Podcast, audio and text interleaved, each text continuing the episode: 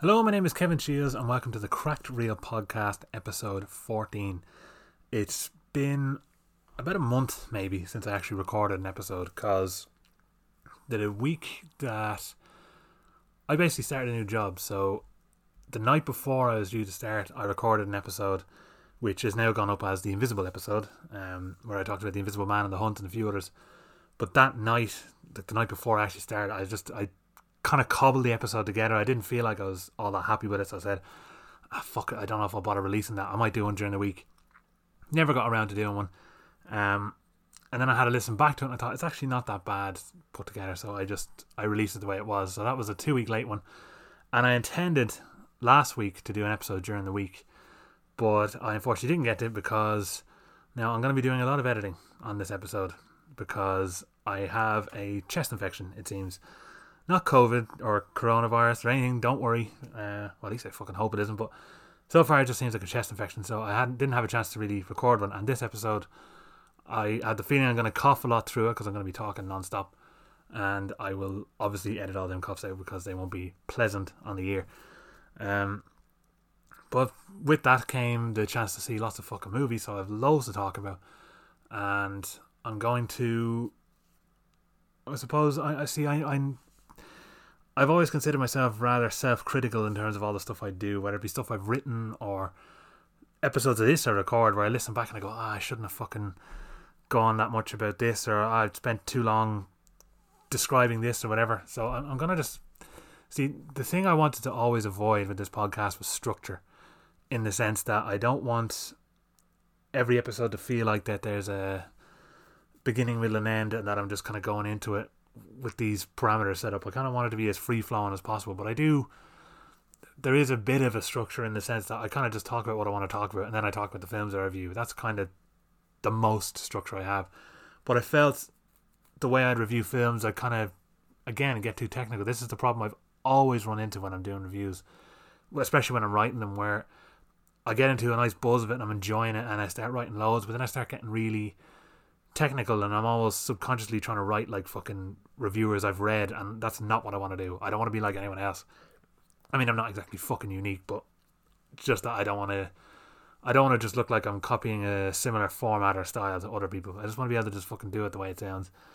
Which will mean that some descriptions of movies will just sound like some dickhead in a pub describing it that you're overhearing rather than me going into detail going this character does this and whatever else. That's kind of what I'm trying to avoid unless it's a new release where I'll put a bit more, I suppose, effort into talking about them. But otherwise, I just want to shit talk. But uh, I do have a lot of shit I want to talk about. See, I kind of mentioned in that Invisible episode that was at the very start of all the cinemas closing down. By now, everywhere's shut. The whole fucking world is shut down nearly. Uh, particularly over here in Ireland, we have a, a, a lockdown that has now been extended. So all cinemas are shut. Basically, everything is shut except essential places uh, like grocery grocery shop. Why am I Americanizing what I'm saying? Fucking supermarkets. I've I've discovered that this happens when you talk to because I'm in a lot of groups of American people and English people and stuff like that, and I start adapting the words that they would use because we could be talking about something and I want to just keep on. Uh, what be the word?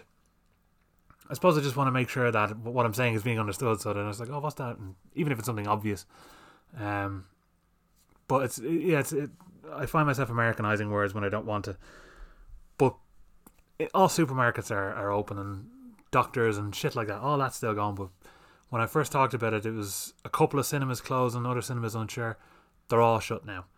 Um, so it's a bit it's a bit weird. I mean, all the fucking big movies are now getting released online. I think I mentioned Wonder Woman last time. Uh, that's going to go online, or at least they're planning to. So much fucking stuff has been postponed. All the big shit that's supposed to come out now has all been postponed. Some stuff that is due to come out they haven't mentioned about postponing, but I mean, I, I don't know how the fuck they're going to release it. I suppose they might not be huge movies, but a lot of stuff's going to go online. Um, because it's it's pretty much the safe. Well, safe is definitely not the word, because I mean, piracy's obviously going to fucking have a field day with this shit.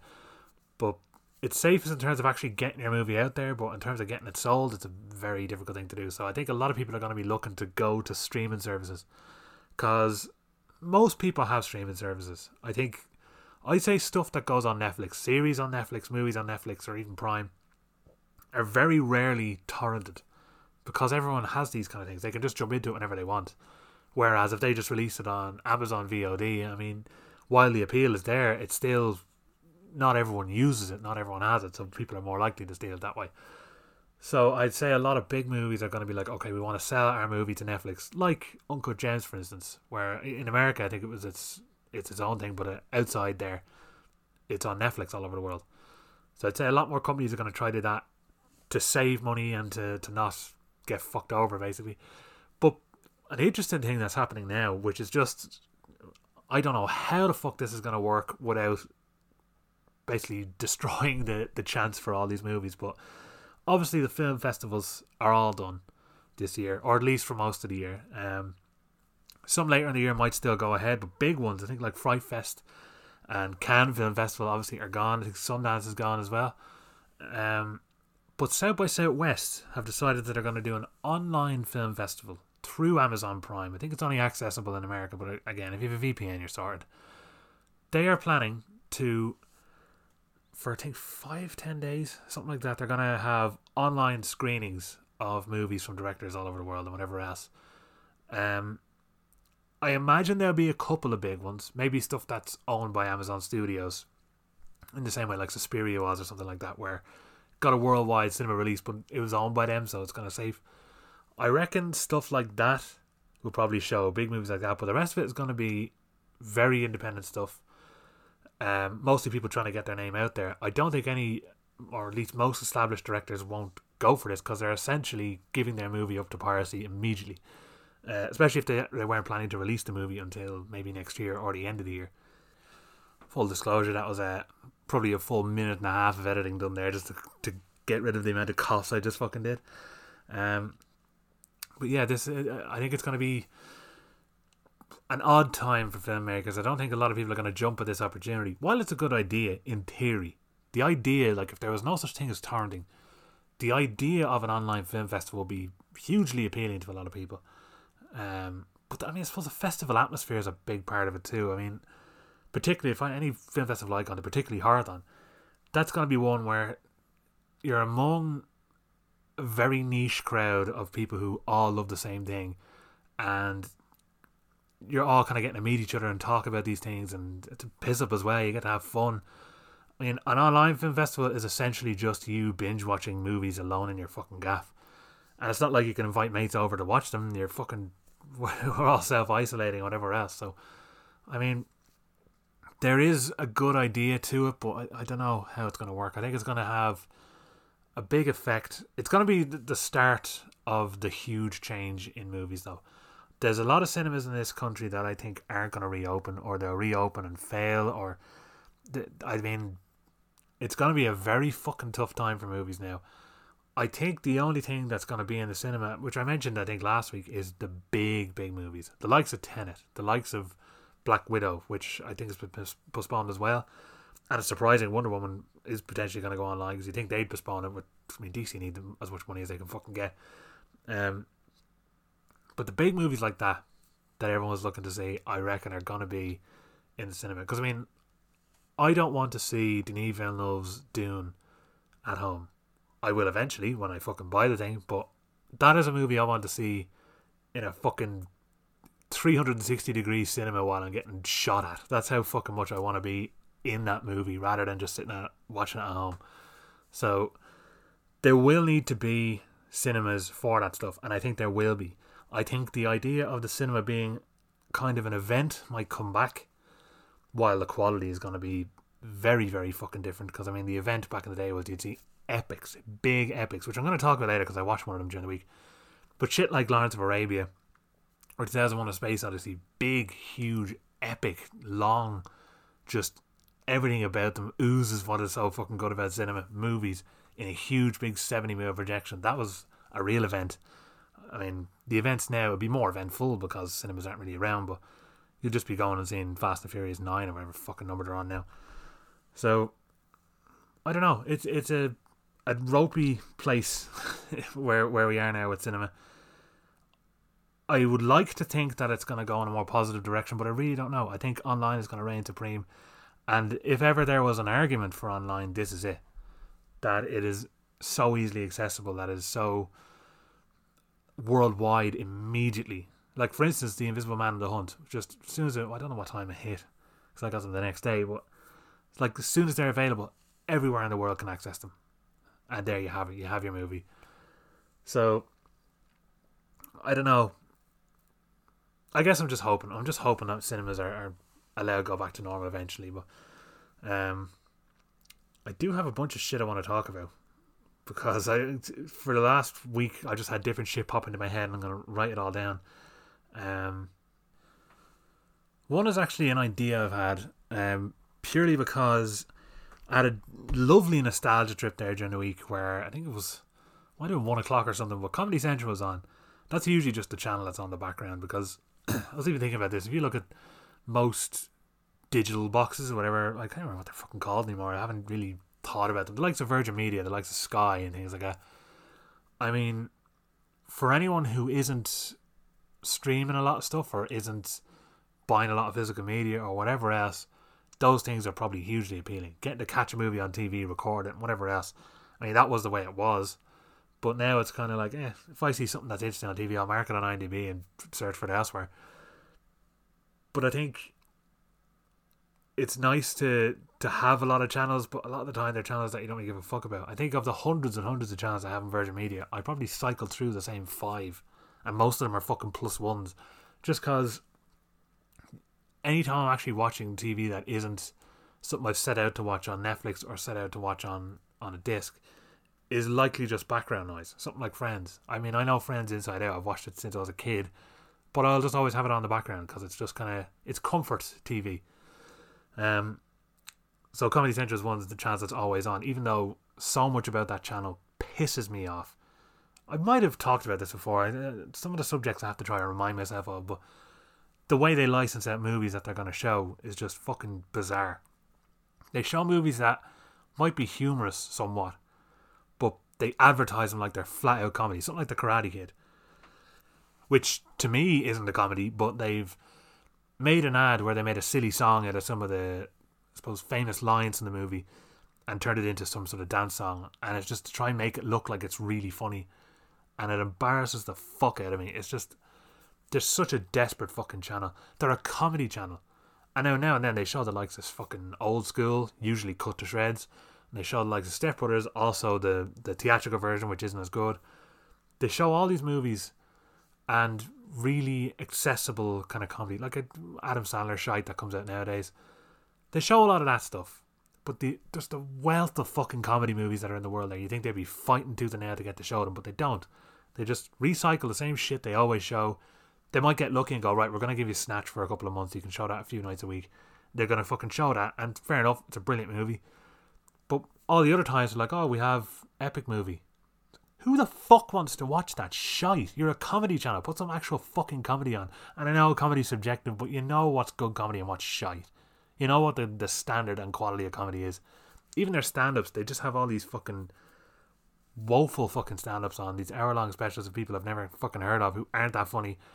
And there seems to be a new TV show out every week in some fucking London cellar to show you all these new up and coming comedians. And most of them just tell the exact same fucking jokes it's just there's no one really standing out. But I'm, getting into another. I'm getting into fucking comedy here, which I'll talk about on um possibly on another podcast um other than my own, but might have some people involved in comedy on to talk about stuff. Well, uh, we'll see what comes up in the future. Because as well, that's another thing with guests. Guests are going to be a cunt to do now because I'm going to probably have to do them through the likes of Google Hangouts or Skype. And one thing I'm always concerned about is first of all the internet dropping out, the episode going to shit, and bad audio quality. At least if there's the person in front of me who can do something. So if I could maybe get a fucking six foot, seven foot fucking long table and then have them at the other end of it, we can record that way.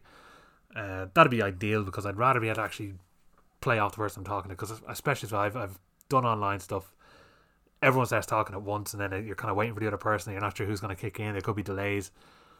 I don't have the patience. I don't have any patience at all as is, so it, it wouldn't be a good idea for me. But I digress. I was on Comedy Central, and about one o'clock at night, or in the morning, whatever you fucking say, I saw Jackass was on. I was like, oh man, I fucking this is pure comfort fucking TV for me. I haven't watched it in so long. It came on. and still hilarious. Absolutely loved the show. But I was just looking at it going, I mean, obviously at the time, this is 20 years ago, the year 2000 that show aired. And that was at a time where swearing on TV was still a big fucking no way. You can't do it unless you're HBO or unless you're, I don't even know what, Channel 4, I suppose, over here. Um, but it's a show that is so heavily, heavily censored when you look back at it. Like, uh, there's one where it's Bam Margera is doing a, however you say his fucking name, is doing a prank on his dad. His dad gives the camera the finger, but they actually blurred his finger out. And I'm looking at it going, this is fucking, like, this is what you do for a G rated fucking movie. Like, it, it just seems bizarre to me that this is still heavily censored. But then I had an idea. Now, obviously, you have the new Jackass movie that's coming out next year in 2021, which I don't know when they're going to record all that shit. I don't know if they're going to be shooting it now or they're going to shoot it next year and release it. I'm not sure. I'm very happy about it. I wanted to work because, I mean, like they're again childhood heroes of a sort because I used to grow up watching them, I grew up watching them all the fucking time. Um, and it will be weird without Ryan Dunn, who was one of the fucking funniest people on there who I don't think got a lot of credit until he died, to be honest. Because I think before then he was hilarious, but it was only after people were kind of like, "Oh yeah, he was deadly." Like, nah, he was always great. Um, but what they should do is, because this year's the twentieth anniversary of this show. Now, that's the other hard thing as well, because when you have something coming up, they might not want to release this kind of thing until the other thing is out. But I think it would be a good idea to release it now, and that is a twentieth anniversary, fucking ultra bumper box set with everything Jackass related. I'm talking about the entire series, every episode, including the lost tapes, including all the deleted footage and behind the scenes stuff and whatever the fuck else, all the behind the scenes extras, interviews with them all, like a 20th anniversary look back, commentaries, all this footage that they never released because MTV said not a fucking hope. Now they can release have all of that stuff. Because I actually remember seeing this great stunt where I don't know where it aired. I don't think it was even on the discs. I just found it online before, and it was Jackass, where it was Ryan Dunn. They had him wrapped up in a lot of plastic sheets and carpets and shit, and he had a lot of fake blood coming out of his arse like he'd been raped. And they just pull up on a sidewalk in LA somewhere, and they just dump them in a dumpster and drive off. And people were running up freaking out because like they were like, "Oh, something horrendous has happened here. And then the police arrive and they're all like, oh shit, we need to fucking actually get out of here. This got really serious. And the, there was like loads of rumours of different stuff. I mean, there's obviously the original footage that Johnny Knoxville did to get the jackass name out there, which was testing a bulletproof vest and getting shot for real with a real gun in a bulletproof vest. Like footage like that that people have only either heard about or seen small clips elsewhere, not fully connected to Jackass. All that should come out it'd be a nice bonus too if this Jackass set came with all the CKY, all of the fucking Steve-O videos. And the reason I mentioned Steve-O as well is he has just a wealth of behind the scenes stuff. He's just constantly recording. Same with Bam. Bam used to record all the time. So there's tons of footage that wouldn't have been released yet. They should release all of it, all together. All the episodes of the show completely uncut, uncensored, extended, everything all the movies. So you have the Jackass movie, Jackass 2, Jackass 3, then the 2.5, 3.5, and I mean, if you wanted, you could throw in the likes of Dirty Grandpa, or not, wasn't Dirty Grandpa? That's the fucking other one with Zac Efron. What's it called? Bad Grandpa. I actually think there was a, an extended version of that too, Bad Grandpa Point Five, but I never actually saw that. I think it was a bunch of the extra shit they never fucking used, or as like an alternative plot or something. Kind of like what they did with Anchorman and that Wake Up Ron Burgundy thing, which I actually don't know if that was ever a fit, or no, it was. It was released separately over here. I know the American one had it as a bonus movie. I don't know how fucking good. I like I watched it when it came out, and I don't remember it at all. It was like an alternative movie made up of deleted and alternate scenes, whatever the fuck. I think got a release here, but I don't know if you were to get the American, if you were to get the Blu-ray here, would it have that as a bonus? Be a nice bonus, even though it, I don't remember it being particularly good, but it would be cool. Um, so all of that jackass shit, the likes of Steve-O, Demise and Rise, all the little documentaries that came out about all of them, all of the documentaries about Jackass. They, I remember the MTV were doing these little hour long sketch things. Um, suppose you can have lots of appearance stuff, the likes of the Dudesons and I think Dirty Sanchez got involved at Knoxville at one point, and just all of these. You'd love to have all that together in a big box set, a whole plethora of fucking extras no one has ever seen that people have always wanted to see, all together, remastered on a Blu-ray. I would fucking be all over that in a heartbeat. I would love to have that because over the years I've got the Jackass DVDs. I remember getting the videos when they came out. Um, that was back when it was like volume one. It was like three or four episodes on a fucking tape. It was like it's terrible value. I probably paid like a twenty quid for that. Um, but yeah, all that shit, that'd be magic. Because like I said, over the years I found different box sets like the Lost Tapes. I remember when that came out. I was like, this is fucking crazy. This is stuff I'd never seen. A lot of it was. It was stuff you'd seen on the show that might be slightly extended or a bit of a build up to how they were going to shoot that particular prank or something. But it was never really getting too big. But this is the perfect opportunity. It's the 20th anniversary. You can get everyone involved in it. They're already working on a new movie. You could even have, if they release this box set, say near the end of the year, they could even have snippets of what they've done so far. Be like, here's a teaser for what's coming in the movie next year. Get people excited for that. All the music video shit as well. I remember the, the first Jackass DVD came with loads of deleted scenes and shit as well, which were great. Um, but it had the music video for "We Want Fun" by Andrew WK. Like that, that was a, another comfort music video because like I've always wanted to be there. I used to watch that video on loop. It's a great tune as well. But stuff like that, all the stuff they're involved in, big bumper, skull shaped fucking box set.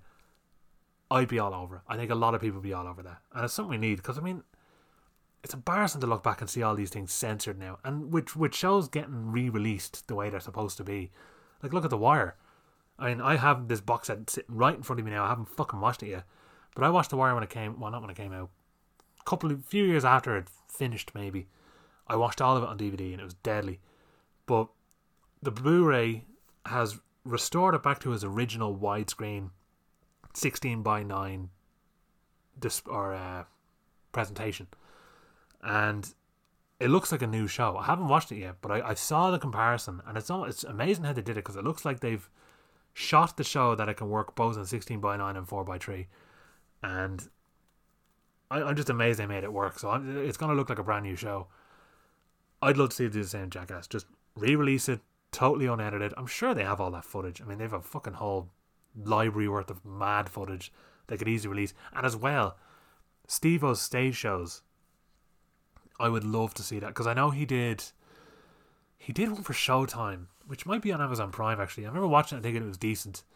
Um, but his newest show just sounds fucking nuts. He, he his whole idea was that he would show all the footage that he took over the years that has never been shown anywhere, and he would basically talk about it as a stand-up act and then show the mad clip that he's talking about. And I'd say it lived up to the hype a lot of the time. But it, uh, some of them were stunts he recorded for that, and I followed him on I think it was Instagram. Pretty sure it was Instagram where I saw this, but he badly, badly burned his uh, his upper body and arms because he basically did a thing called a fire angel, which is a snow angel in a lot of liquid fire, basically. And it's just one of the dumbest fucking things I've ever heard, but I have to see that footage. So if they could release that as part of this set as well, it would just be basically I'm just fucking coming up with the absolute dream box set, which will probably never in a fucking million years happen, but I wish it would. And because obviously Johnny Knoxville would listen to this podcast, please Johnny Knoxville release this fucking set or get it released. Um, because oh man, that that is the dream box set. I've come up with these before over the years. I'm just thinking about like, oh, imagine they had a box set of these movies that were all together and it came with all this stuff and movies that have lost footage, like completely destroyed in fire footage. I'm like, oh, imagine they found the footage and were able to restore it. And I've covered these ideas a million times before, but this is one that I think is actually doable. And with it being the 20th anniversary, it's the perfect time to do it. I mean, I suppose it's harder as well for physical media. I mean, I don't know what the state of it is in terms of new releases, because I mean, there's a lot of shit that Arrow have postponed now. I think Indicator have postponed a few things as well. I think Eureka. A lot of these independent labels are still working hard. They're still selling stuff, thankfully, but they're postponing a lot of these releases, and I think it's more just trying to get them restored and get them put together might have something to do with social distancing. I'm not 100, percent but I'd like to think that they're going to be able to do this. When it comes to a set like that, if they can find a distributor who will make a set like that and put it together, that's another problem. Because I mean, it might not come out to next year with all this shit that's going on. But fuck knows. Um, speaking of fucking Blu-rays, I haven't talked. I'm not going to talk about it until I get them. But I've ordered. Well, I ordered 15 Blu-rays, um, and a big book about movies, which uh, again I'll wait till they arrive before I talk about them. But the one of the Blu-rays I've had to cancel or was cancelled on me. I cannot fucking make sense of why. So I'm gonna try get it again once they refund me. Um, I think it was some security issue, or I'm not. I'm not totally sure, but it's a reliable site. I know it is. I know people who've used it. I just think it was some fucking issue, um, with the price or the warehouse they were getting it from, or something went fucky. But I was hoping to get the proper, completely uncut three disc special edition of Cannibal Holocaust. I've wanted to get this for fucking years. Every version that's come out over here has been censored in some way. Understandably so in a lot of ways, but I still want the most complete version of it Plus, this comes with the best artwork and has a soundtrack, and it's just a fucking savage box set. I really want to get it, but obviously I've come into that hitch, so who knows? I could be talking about it again in a future episode when it arrives. But I do have 14 now Blu rays due to arrive in the next week, hopefully.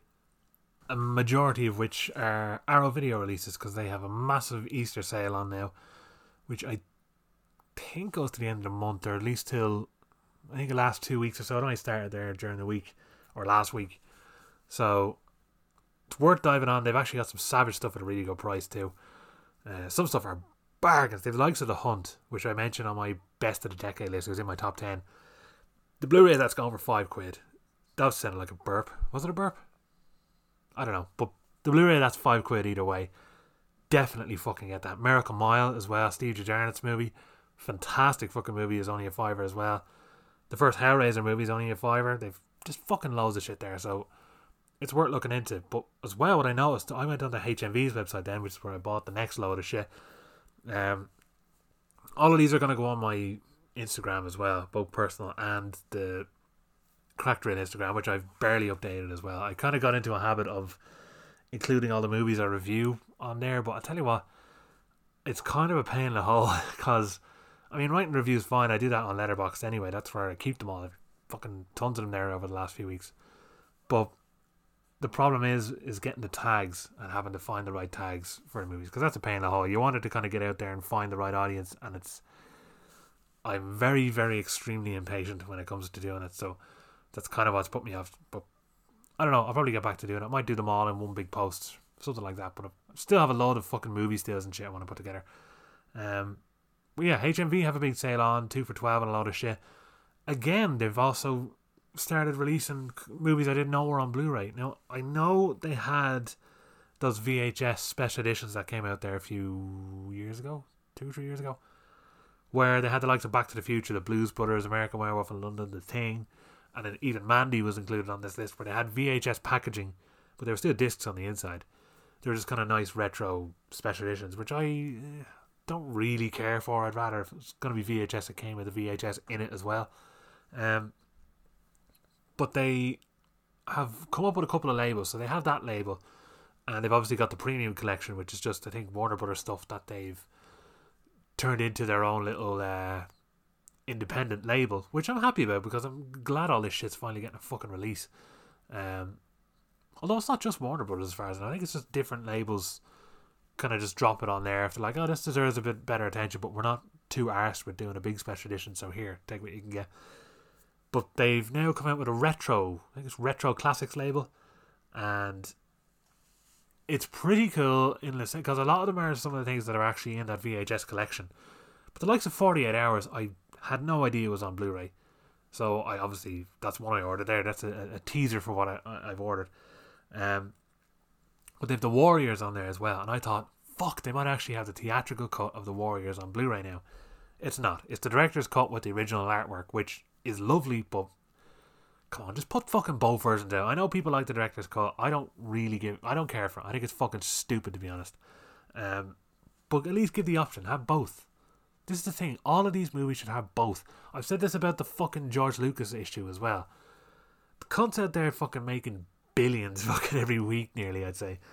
And he he doesn't want to consider the original theatrical cuts of the original trilogy as his director's cuts.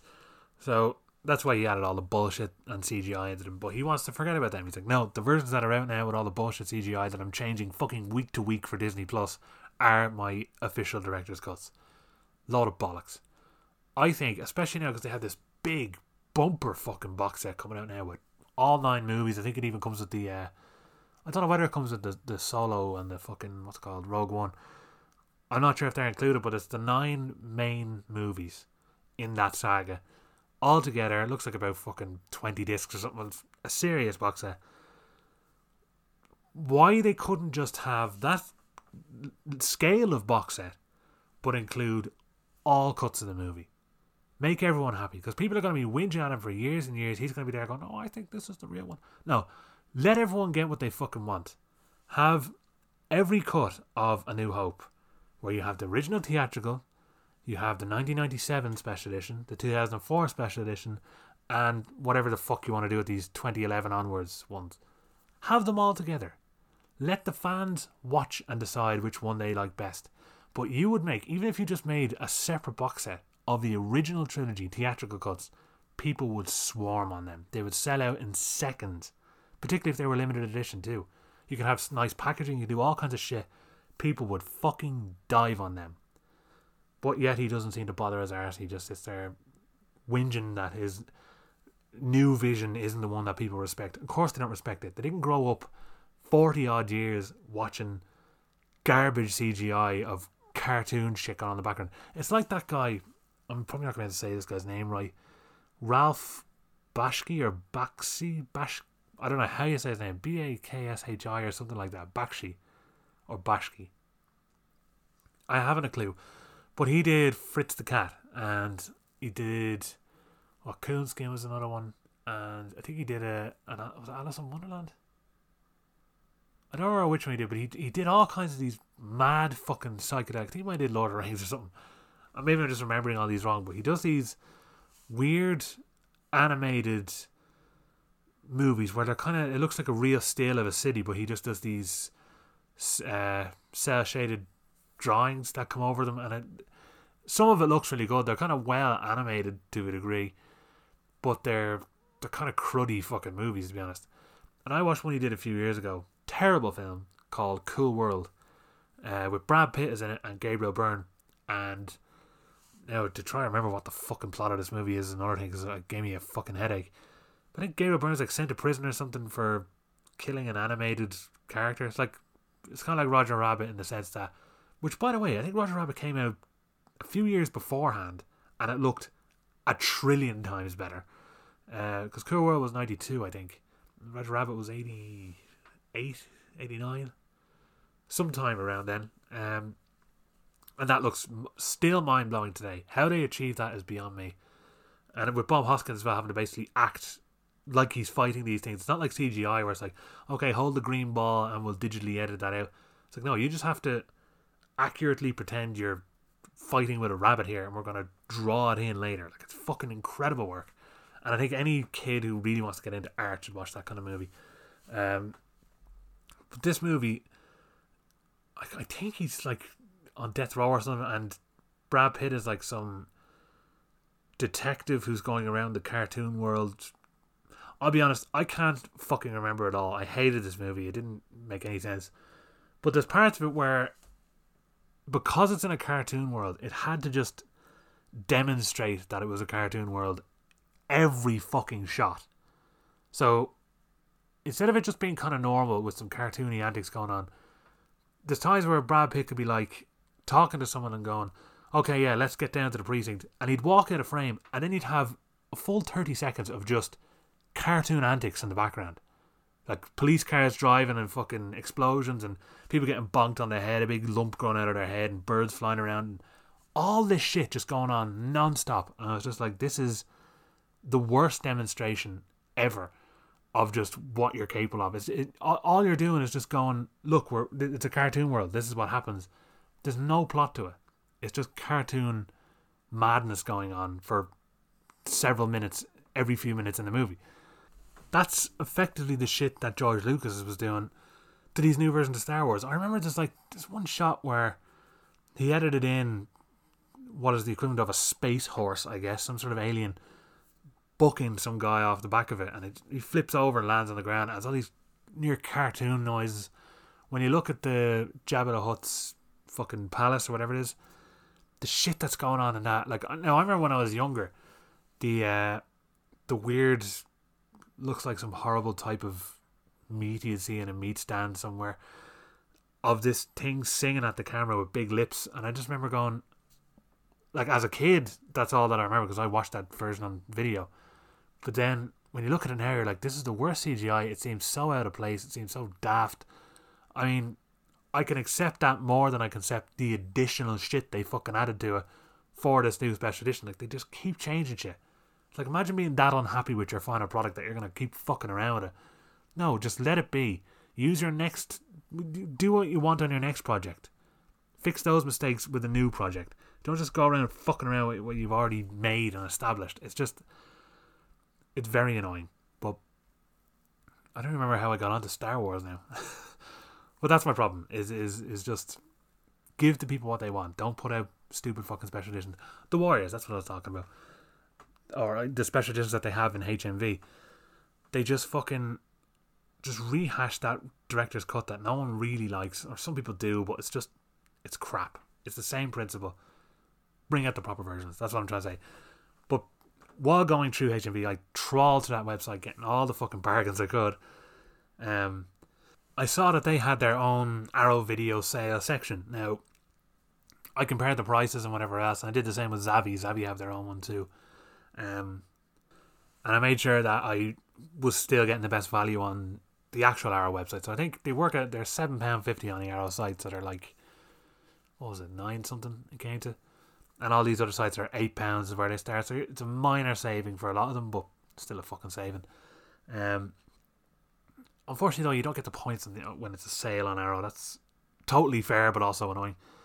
Uh, but I was going through it, right, so the Arrow site, I think, is it's either nineteen pounds ninety nine or twenty four pounds ninety nine. Somewhere in that bracket, they have the new Vengeance trilogy, the release for that, where it has Sympathy for Mr. Vengeance, Old Boy, and Lady Vengeance. I kind of like see part of me prefers that set, although I have the lovely Old Boy set that comes with all of them as well. But I thought when they were going to re-release it, when they knew they had some extras fuck up.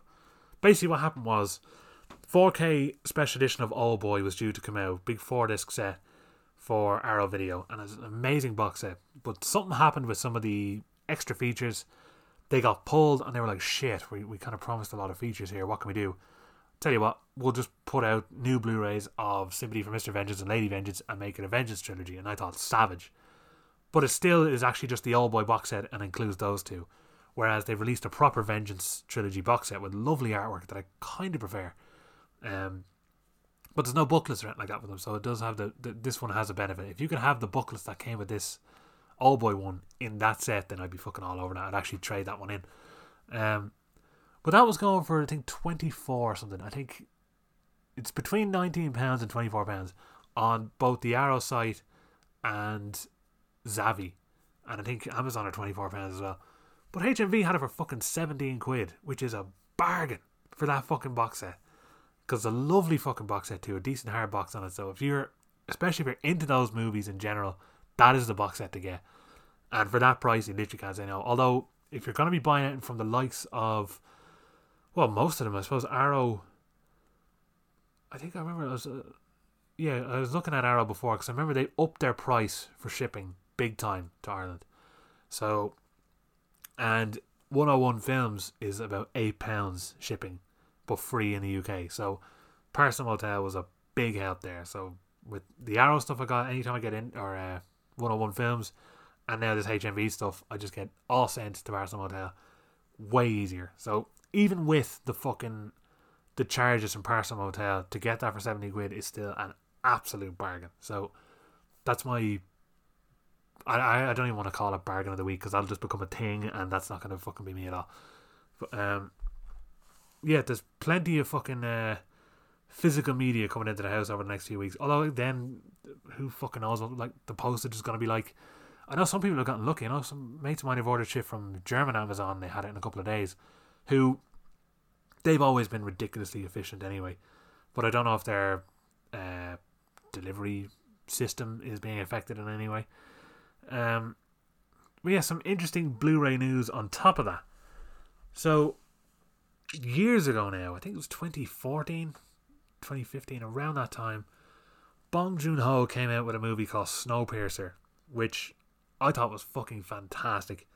It's kind of like Cloud Atlas if it all took place on a big train, which probably badly describes the movie, but it's more just a case of Cloud Atlas had six, I think, stories over different time periods, following different people of who could like this like an ancestry thing where you had certain actors and actresses who were playing men women of different races, which I'd say if that came out now, people probably whinge about it, you know, cunts like.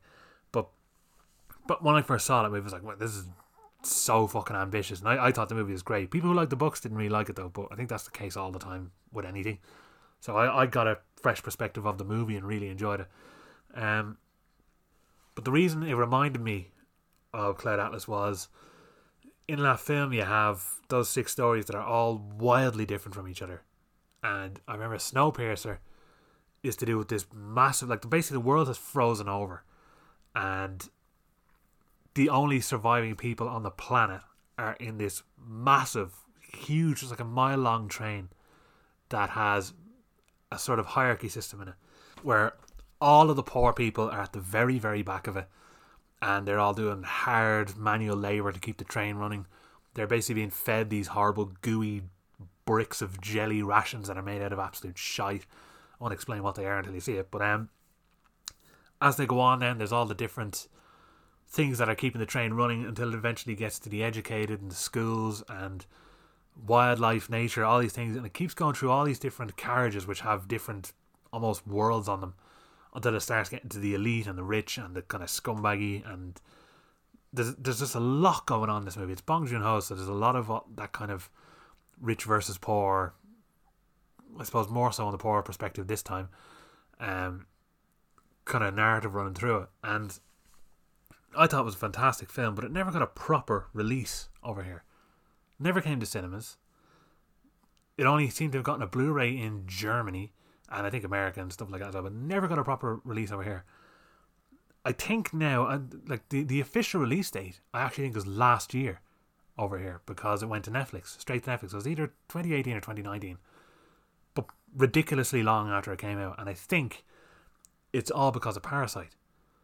Parasite is now so big that they're like, okay, we want fucking anything to do with this guy. Get it out there, whatever way we can. So now they're finally releasing a Blu ray of Snowpiercer over here. So if you're a collector of Bong Joon Ho stuff, you can now finally get a. Well, actually, to be honest, I don't think a lot of his stuff is on Blu ray.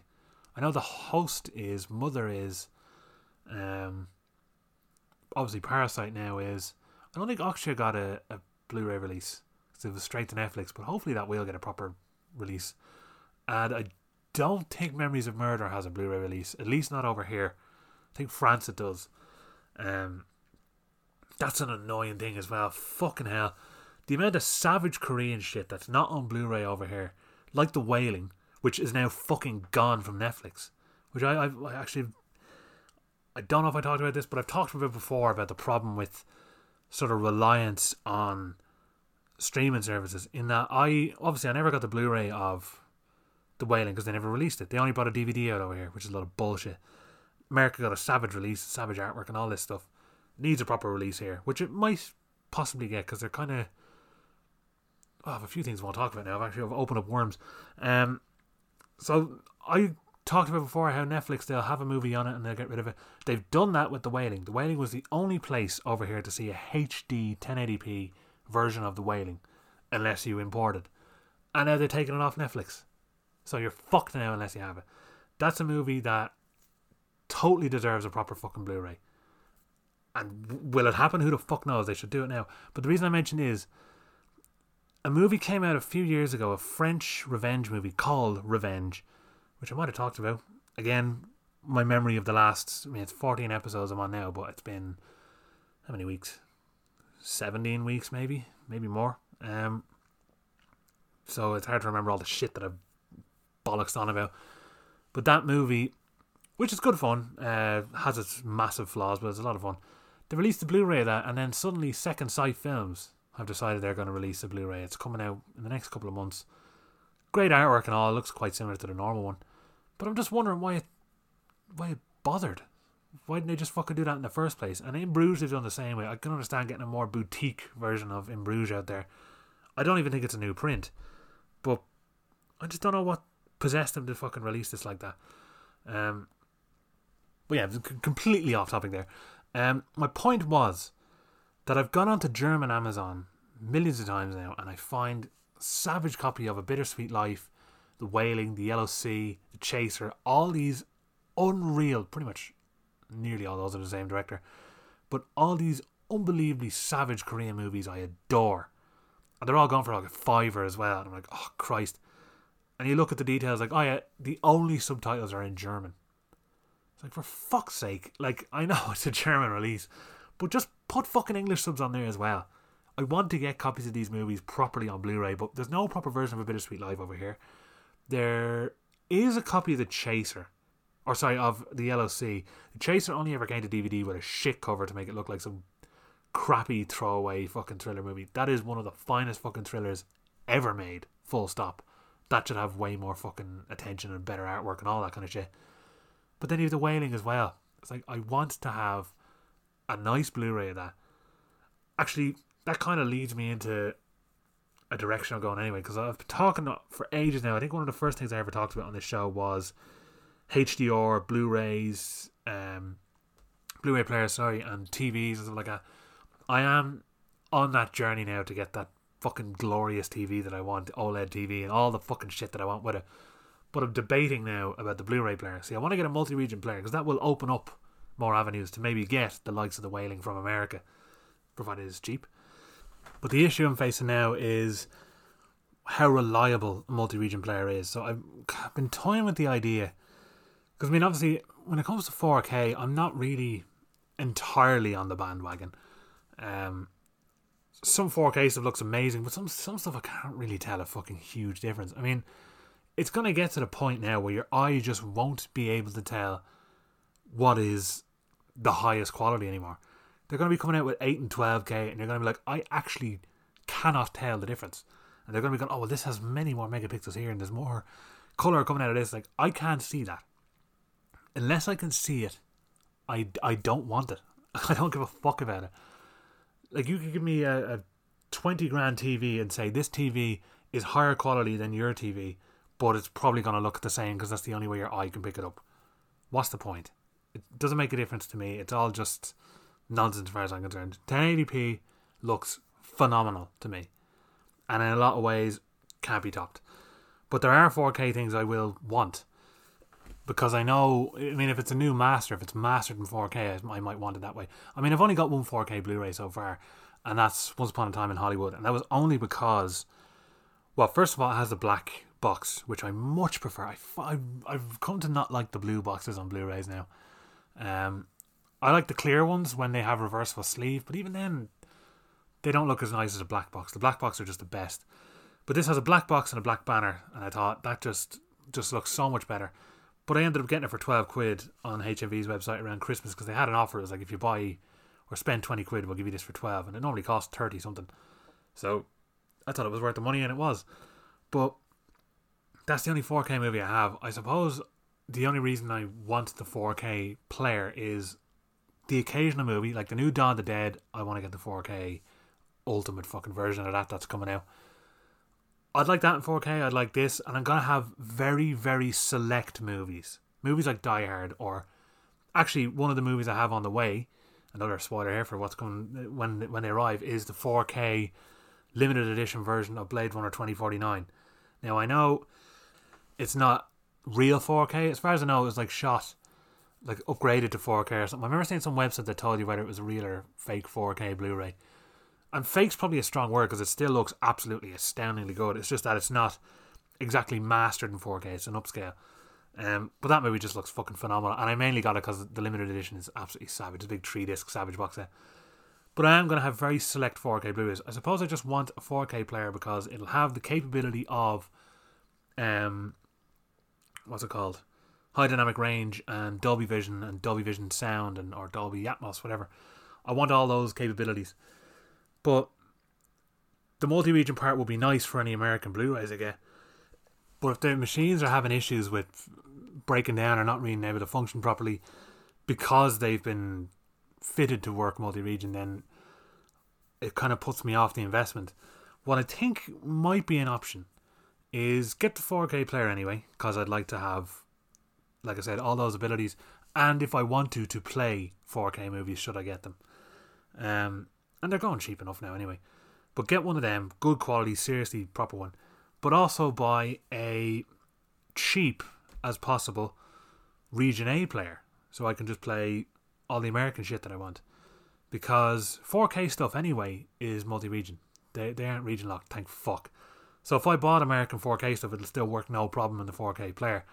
It's the Blu-rays I have problem with. So if I could just have a 4K player and a cheap Region A player, I'd have all that benefit for maybe the same price. So that's kind of the direction I'm looking to go, but I'm still sussing out different players' ideas, what I might do. I want to get some decent feedback though about multi-region players. If I can get enough people who recommend a particular player and say, "Look, I've had this over ten years; it still works perfectly fine," or something like that, then I might go that direction. But I don't know. I just get rid of fucking region locks for Christ's sake. They're so fucking dumb. But I, I think I might have gone on this before. I'm not, I'm not going to go on it again. I am, however, going to go on about certificates again because, I mean, this may as well be my fucking catchphrase at this point to talk about just how stupid the certification system is, particularly the BBFC. Um, now, I might have mentioned how I think I mentioned about Joker and how that had a 15 cert or 16 cert in the cinema and now has an 18 cert on Blu-ray, which is beyond fucking stupid. Um, and even just, I don't even like the idea of two different certs being on a box. Color Out of Space, the new uh, Richard Stanley movie starring the legendary Oscar-winning actor Nicolas Cage, has a 15 cert in England but an 18 cert here, and it just looks so dumb on the disc. But the issue I have is movies that have only got an increased certificate due to an extra of some sort. Now, in general, I think it's fucking stupid. Uh, something that came to mind, I remember when I had the Jackie Brown DVD, and even the Blu ray I have now is the same. Um, had a, an 18 cert, but the movie actually came out as a 15s and is still considered a 15s movie. It's just that there's extra features that bump it up to an 18s. I still actually don't know what that feature is. I, I should really look into that because I've always just been baffled. It could be the kind of like girls with guns kind of movie that's in it. Fuck knows. I mean, I know it's an extra, I think, on the DVD, so they might say, oh, yeah, that's exploitative or some bullshit. I'll look into it and see, but so far I can't think as to why. Sometimes it happens with commentaries where an instant one, I actually think I remember Dodgeball was 12s when it was in the cinema. Although I think the DVD said like oh ruder version, but there's nothing actually different in it. I think that was cause there's there's outtakes and behind the scenes stuff that had swearing, like f words in it, and they said okay we're gonna bump up this. Here's a funny one though. It's I think this is 15s here, even though it shouldn't it should be 12s, but it's 12s in England. That's Buckaroo Banzai, and oh jeez, what's the full name of this movie again? Buckaroo Banzai. Uh, uh, Adventures Across the Eighth Dimension or some fucking like I, I don't actually remember what the fucking title of it is. Uh, thought it was only an okay movie. There's some good stuff in it, but uh, the extras on it have a Q and A with Kevin Smith. Really interesting, really good Q and A as well. But he's swearing like a sailor throughout it. Yes, the movie still has a 12 rating. Where's where's the logic in that? If you can still release the movie with that rating, yet you still have access to all that swearing, yet you can only have one F word if it's going to be 12s, and all these stupid rules that don't make any fucking sense. Um, but yeah, Jackie Brown was one that came to mind, and I was just thinking of some other ones, like even just certs that have changed over the years. So you have the likes of Predator and Die Hard. Die Hard actually gets a cinema release as a 15s, but the Blu-ray is still 18s, which makes no sense. And Predator's the same. Predator had an 18s Blu-ray, then a 15s Blu-ray, and now it's 18s again because it's uh, a, a, new release that came out, the 4K one. Which, by the way, that's that's a movie I will buy in 4K because this is how fucking stupid the whole remastering process is. Predator has been plagued for years with shit copies. So the first like the DVDs were probably the best you could get at that stage. The first Blu-ray that came out looked like an upscale DVD, and it was just murky and muddy and shitty looking. Then they released the Ultimate Hunter edition, which was the 15th one, and the whole movie looks like a fucking oil painting. They just got rid of every ounce of grain. People forget that movies shot on fucking film have grain. That's a natural effect. And if you're if you're looking at a movie with grain, then you know it's it's proper, it's the real deal. These clinical, ultra clear HD masters fuck these movies up big time. That had one of the worst ones. When you look at Arnie in it, he he looks like someone just did a really interesting uh, portrait of him in some fucking Photoshop. Actually, you know, it's like it's like those uh, these sort of digitally drawn to look like hand drawn posters that come out. You see them come out now. I, I can't even think of one example. Like even the new Star Wars movies have these things where they are drawings, but they're kind of. I, I think they're digital. They might actually be hand drawn. I'm not sure, but movies like that they come out and they have a they want to go for this old school 80s hand drawn poster feel but they're done digitally and that's what this looks like Arnie just looks garbage in it um so that looked terrible and everyone whinged about it I said alright we want a new one I said okay here's Predator 3D they released Predator 3D it's the fucking version that came out before the Ultimate Hunter one again just with some 3D effects so for years and years people have been looking to get a proper version of Predator and finally they said right we're going to do a fucking 4K UHD version of it, and it's going to be the real deal. We're going to bring it back to what it's supposed to look like. It's going to be, it's going to retain the grain and still have a clear, new, remastered quality to it. It's what everyone wanted. It's what everyone got, and they were delighted.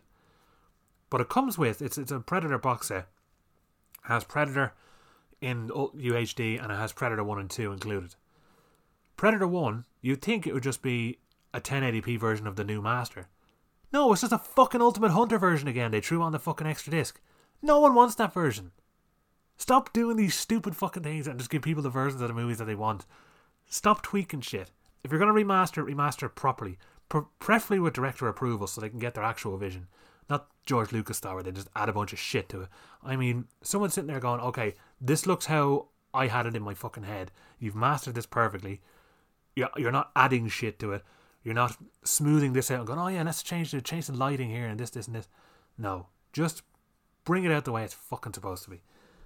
That was a complete tangent, uh, unrelated. But what I was talking about is how Predator the ratings change. But that, like I said, that new UHD version of Predator is 18, so the logic still, it's just not there.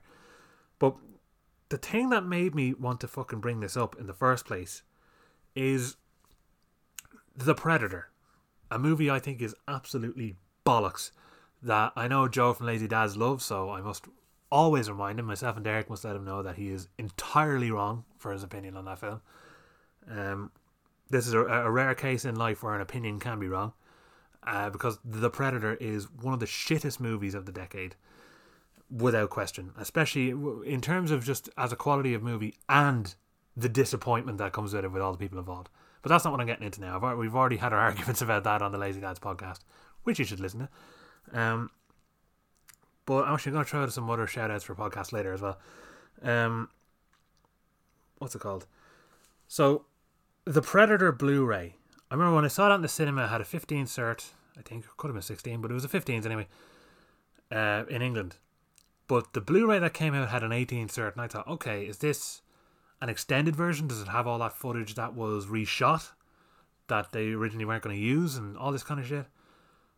when you look at the back of the box, it has an 18 cert, but it says much like the Jackie Brown one that 15 the movie has a 15 cert, but the features are 18s.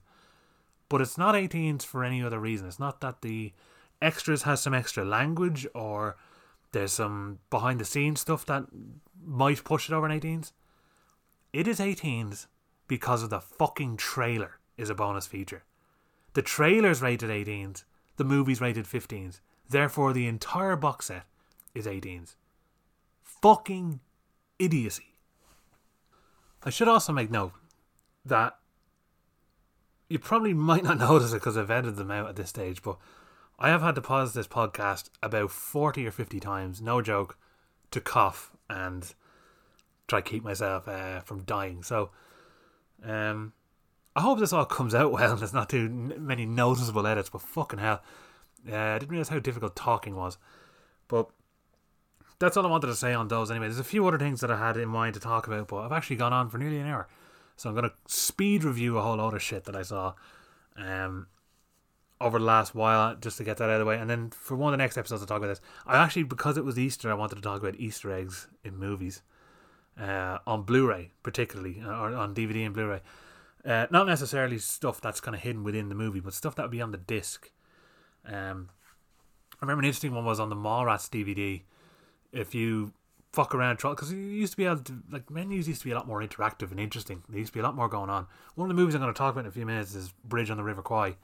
And I remember when I just put in the Blu ray, the menu that came up was like this animated, like, evening sun on the fucking water and bridge building sound effects in the background. I was like, that's kind of nice that they bothered to do that. Most movies now just have a still image and play and special features, whatever else. They didn't put any real effort in. All like old DVD menus, every menu you went into was a little animated thing. It was a kind of a bit of a big deal.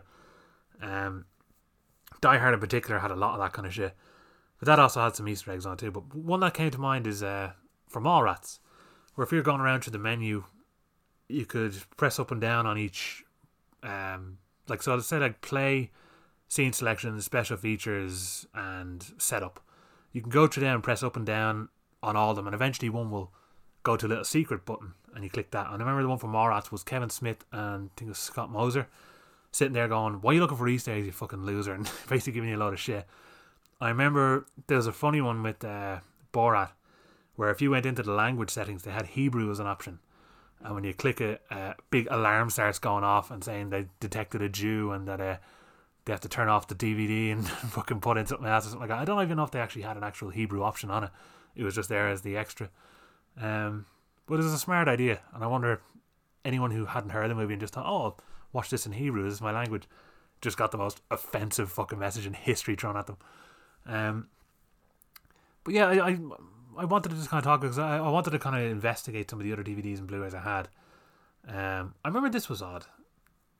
You could nearly call this an Easter egg, but it was more or less just a bad, I suppose, transfer of information. So I remember one of the most coveted items I've ever had in my life was is that the word? Maybe. Um, was it was actually my brother had it. It was a three disc special edition of the Die Hard trilogy, massive big set on DVD from America, and that had all the movies uncut. Like the second one was completely uncut, the third one in particular, which wasn't released uncut here until 2012 or 2011, um, or later, could be 2013. Um, had all those uncut, and I remember Die Hard 3 was just fucking deadly.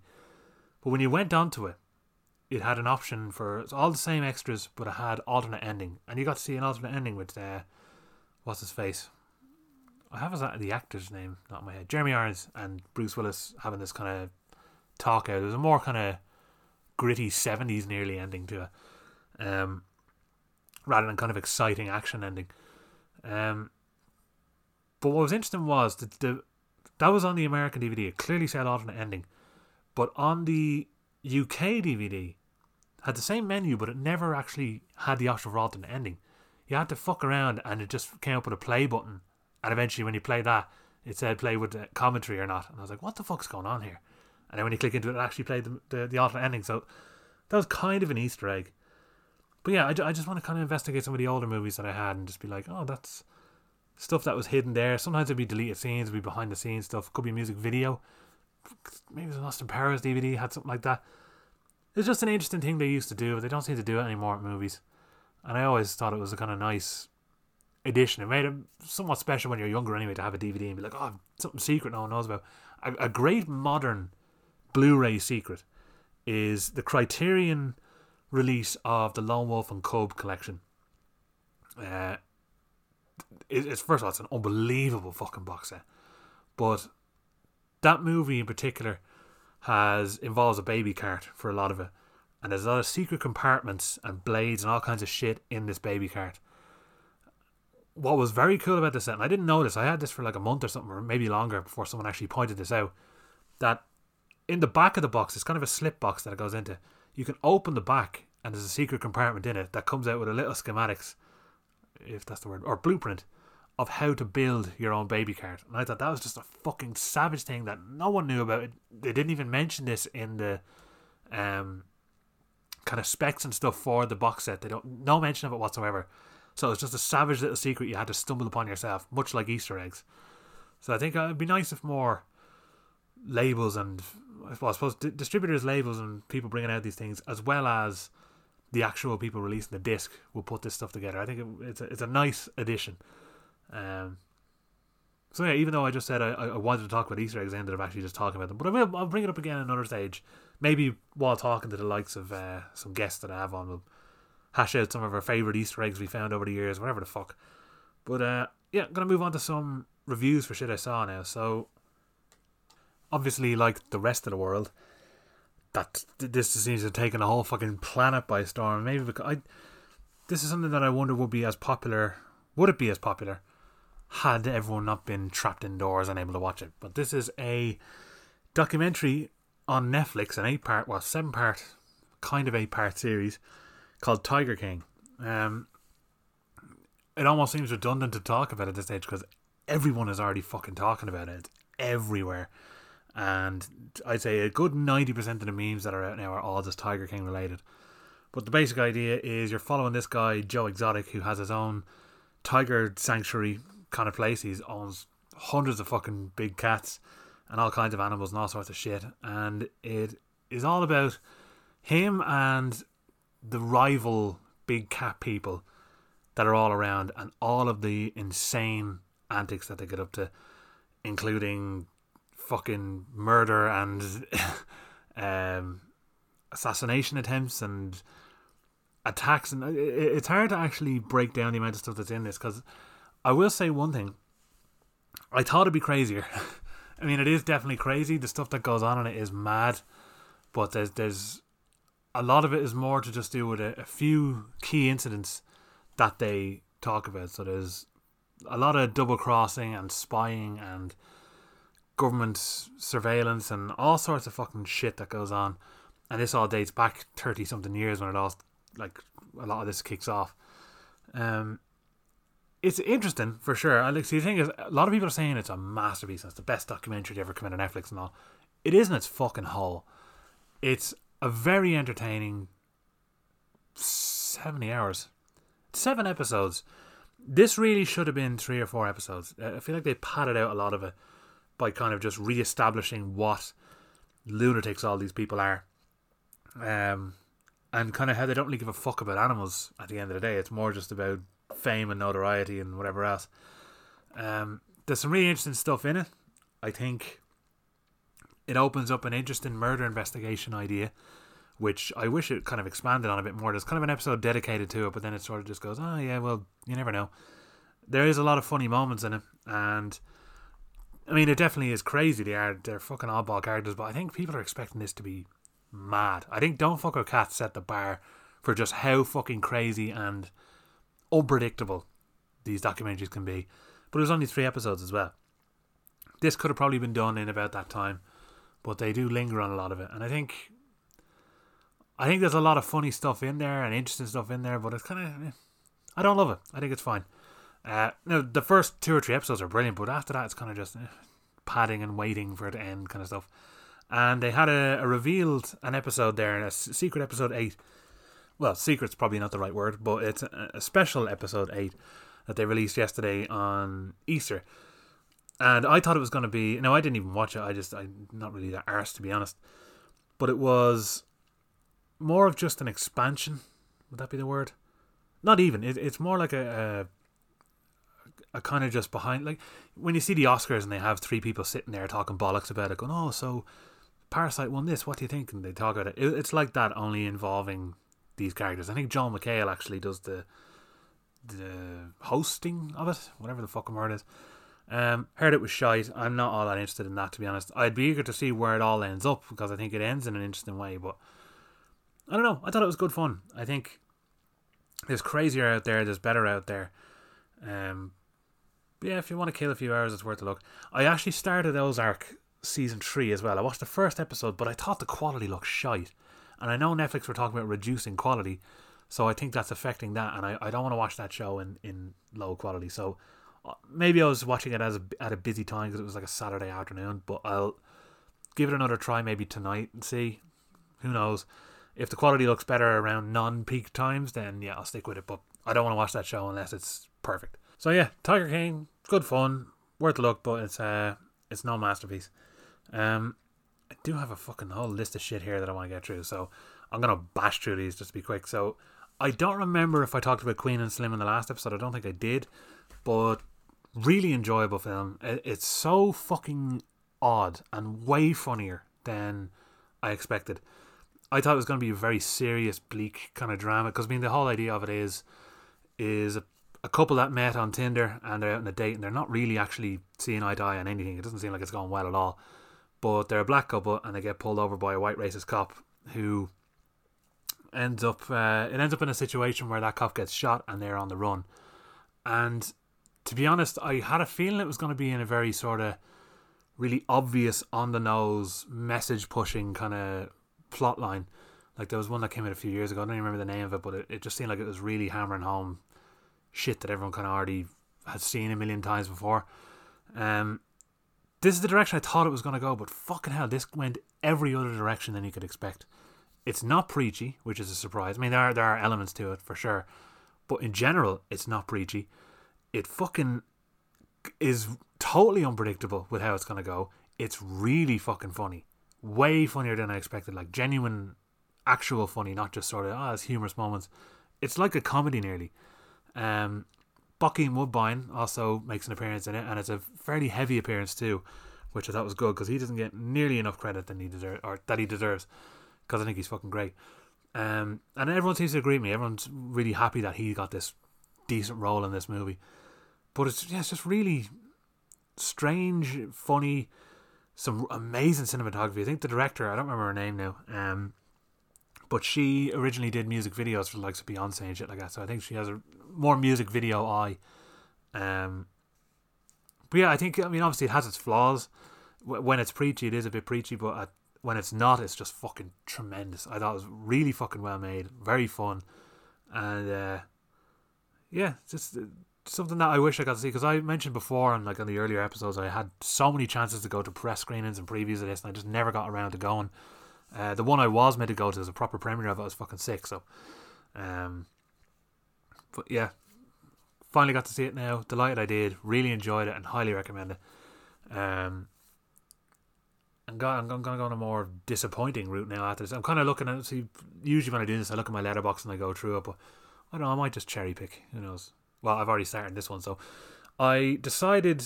Now, here's the thing I am a complete fucking idiot because I spent so long whittling down my top 100 of the decade list, and I fucking forgot this, and I actually probably would have put that in ahead of some of them. And I don't know why it didn't come to me. I, I definitely have it marked on on Letterbox. I'm fairly certain I do. So I don't know why it eluded me, but it's a, a fantastic French movie called The Intouchables. Not Untouchables, Intouchables. And it's this really just powerful, endearing, lovely friendship story, true story as well, uh, about this guy who's, I think he's fresh out of prison or he's like, he's struggling to find a job anyway, but he's just going to job interviews for the sake of just saying that he's gone to them and has to get signed off on it. And one of them he picks is for a care assistant essentially for a quadriplegic, and he feels like that everyone is always just giving him sympathy and looking down on him because he's a quadriplegic. Whereas this guy comes into the interview and is just like, "Yeah, I don't really give a bollocks about you. Just sign my fucking papers and I'll be out of here." He looks at that as here's something that isn't looking down on me, who's just treating me like I'm anyone else that he'd meet. So he actually hires him, and the two of them grow to become great friends. And there's a lot of amazing scenes of how that comes together. Really powerful drama, really nice, endearing, fun stuff. I loved it. And then I saw about a year later, after I watched it, that they were going to do a remake, and it was going to be Kevin Hart in the role of the guy looking for the job, and Bryan Cranston as the quadriplegic. And fucking like, I mean, when I saw the trailer, I thought like, okay, it looks like shit, but you're kind of working with really good material here. It seems pretty hard to fuck up. I was wrong. I have saw him because my mom was looking to watch something more uh, uplifting. I think we all are with the amount of shit that's going on, even though I'm still watching weird, bleak shit all the time. But in general, more uplifting, non taxing, enjoyable stuff. So I said, fuck it, I'll go for that. I know the, the original's brilliant. The remake will probably be serviceable stuff. She likes Bryan Cranston, as we all do. This should work, but oh my god, it was the most soulless piece of shit I ever fucking watched in my life. Uh, well, not my life, that's actually a complete over exaggeration, but it was a piece of fucking shit, I can guarantee you that much. I think Cranston doesn't really seem all that committed to the role. Kevin Hart is not right for the role at all. He's too Kevin Hart in it. Even though he's going for the more dramatic button pushing stuff, he's still Kevin Hart. It's very clear. It, he doesn't really break away from what he usually is. Nicole Kidman has a part in it, which is much bigger part than what's in the original version, and they turn it into a love story for some fucking reason. Um, they do so many shitty Americanized twists that are just not at all endearing. It's a hideous movie. It's one of the best examples of how fucking shite digital cinematography can be. Like, I know I mentioned it before, it can be done right. You look at David Fincher, you look at people who do it properly, Denis Villeneuve. This is garbage. It looks terrible, really terrible. No redeeming features in that aspect. The writing's bad. It just takes the general ideas and stuff and twists it in its own way. Doesn't work. And by the end of it, I was just rolling my eyes, going, "This is just shite." It just really just fucking put a bad taste in my mouth. I think even if I hadn't loved the original, I'd still probably think this because it's just so. Uh, it's just such a weak, obvious attempt at heartstring pulling drama, but it doesn't work. I thought it was a pile of shite, and I don't recommend it. So the upside: do not watch. It's on Prime. When you see it on Prime, skip it and watch Suspiria instead. Um, that's two mentions of Suspiria on Prime today. There you go. More reasons to watch it although not even nearly slightly an uplifting film. Um, after that, I actually revisited one that I hadn't seen in about 18 years, and I remember loving it back in the day because obviously I was a big fan of Friends at the time. Obviously, I loved Bruce Willis at the time because of Die Hard. And this is a movie called The Whole Nine Yards, and I used to always watch this movie because I had a, I think my brother had a video, might have been an early DVD, but I used I used to watch it a lot, and always enjoyed it. Always found it really funny and it had good twists. Basically, Matthew Perry is a dentist who. Did I mention he was in it already? No, my brain just did total shit there. Um, he plays a dentist who he's married to this piece of shit wife, Rosanna Arquette. I think plays her. Is it? I think it's her, and she's just like soul sucking, hates him. He's just miserable in his life. And his new next door neighbor happens to be Bruce Willis. And he thinks, oh, I'll introduce myself to him. And he realizes where he recognizes him from. And that is because, oh, this is all set in Canada, by the way. Uh, it's because he's actually a Chicago mob boss who is now on the run and hiding out in Canada. And he's in way over his head and he gets involved in his antics and the antics of the Chicago mob and all kinds of stuff. I thought it was a lot of fun back in the day, and it still is a lot of fun now. It just doesn't have the same punch it did when I was younger. I remember this was just real kind of fucking I suppose not even hard or rated, but just something that was like it felt a bit more above what I should be seeing at that age. I mean, it, it obviously was. It was 15s, but I was 10 or so when I saw it. Could even be younger, but um, yeah, I just remember thinking it was great fun, really enjoyable, and is also nothing too taxing, just very entertaining. It still is, but like I said, the punch isn't there. There's some jokes that are still quite funny in it. Some of the delivery's good. It's feel good is not the word, but it's it's just enjoyable. Um, but the, the laughs aren't quite as strong, and it's a very fucking corny finale. But as I said, it's enjoyable. You'll uh, you won't feel like you wasted your time with it. I think I think it's good crack, but I, there's a lot of movies like that. Again, I'm revisiting some of them and also discovering new ones that I know I would have loved back then. Um, one I'm going to mention in a few minutes that I fucking hated now, but I know I would have loved as a kid. Um, but that's one that I knew I loved as a kid that I enjoyed as an adult. It's somewhere in the middle. It's worth a look. It's grand. Plus, also it's kind of interesting because that movie is what sort of led to Matthew Perry and Bruce Willis working together on Friends. So, fun fact of the day. Um, after that, I watched a very fucking good movie called Faults. This is one that came straight to Amazon Prime. It came out in 2014 or when I say straight to Amazon Prime, it went on Amazon Prime there last week, and it's by Riley Stearns, who made The Art of Self Defense, a movie with Jesse Eisenberg I fucking loved from last year. Um, this is similar kind of wheelhouse in the sense of the deadpan, very dark, unusual side of comedy, but it follows a a guy who sells books about cults, and he's actually a deprogrammer, and he's hired by two parents who are distraught and say, "Look, our daughter's been inducted into this cult. We need you to kidnap her, bring her to her hotel room, and deprogram her, and basically get her back to sanity and bring her home." And he does that. He ends up kidnapping her, bringing her to the hotel, and begins the deprogramming process. And he said deprogrammation, but that's not a word. The deprogramming process, or 2D programmer. and a very interesting battle of wits kicks off from there. And there's a lot of psychological shit going on with it. I don't want to say much more, but really fucking interesting. Uh, Leland Orser finally gets to fucking take a lead role. He generally just plays neurotic, anxiety ridden weirdo, but now he gets to be, well, kind of that, but in a lead role.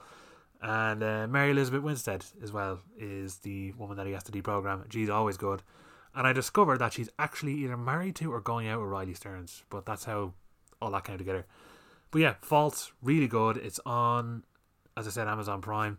Very short too. I think it's only like 80 minutes or something like that, but well worth your time. And it's uh, reasonably unpredictable. I enjoyed it. Um, after that, I finally got to see something that won like fucking 10 Oscars or something like that. I can't remember how many. Um, I didn't get to see it at the time. There was loads of praise then. There was years of praise since. And I had the Blu ray for several years and still haven't watched it. But I got around to watching it there during the week and that is from 2011, the Oscar, multi Oscar winning movie, The Artist. Um, this is a movie that if you love old Hollywood or the golden age of Hollywood or even silent cinema, then this is for you. It's fucking fantastically well done. It's a it's a genuine silent movie. Now there's some creative stuff done with sound throughout it, but in general, totally silent. You have it's Jean Darjean, I think you say his name is. I can't remember how you fucking say it, but this was the first thing I'd heard about him in, and then obviously I saw him in The Wolf of Wall Street, and he's appeared in a bunch of shit now. Um, Jean Derge John. Ah, I'm trying to do it from memory. I can't see his name in front of me, but it's a fucking weird French name. Um, but he's fantastic in it. You obviously got John Goodman as well, who's just always enjoyable to watch, and he's just in the perfect role. Like you can't see him in anything else. I, I wouldn't trust him in a different role in this movie. Um, but the idea is that Jean Oh, no, I have to actually look up his name because it's gonna piss me off. Um, because I don't know the fucking actor's name in it. Uh, how do you say this fucker's name now? Jean Dujardin. Jean Dujardin. That's how I'm gonna say it from now on, and that's that. So Jean Dujardin. Hopefully, I'm fucking saying that correctly now. Uh, I'm gonna just call him Jean. You know who I'm fucking talking about when I say Jean.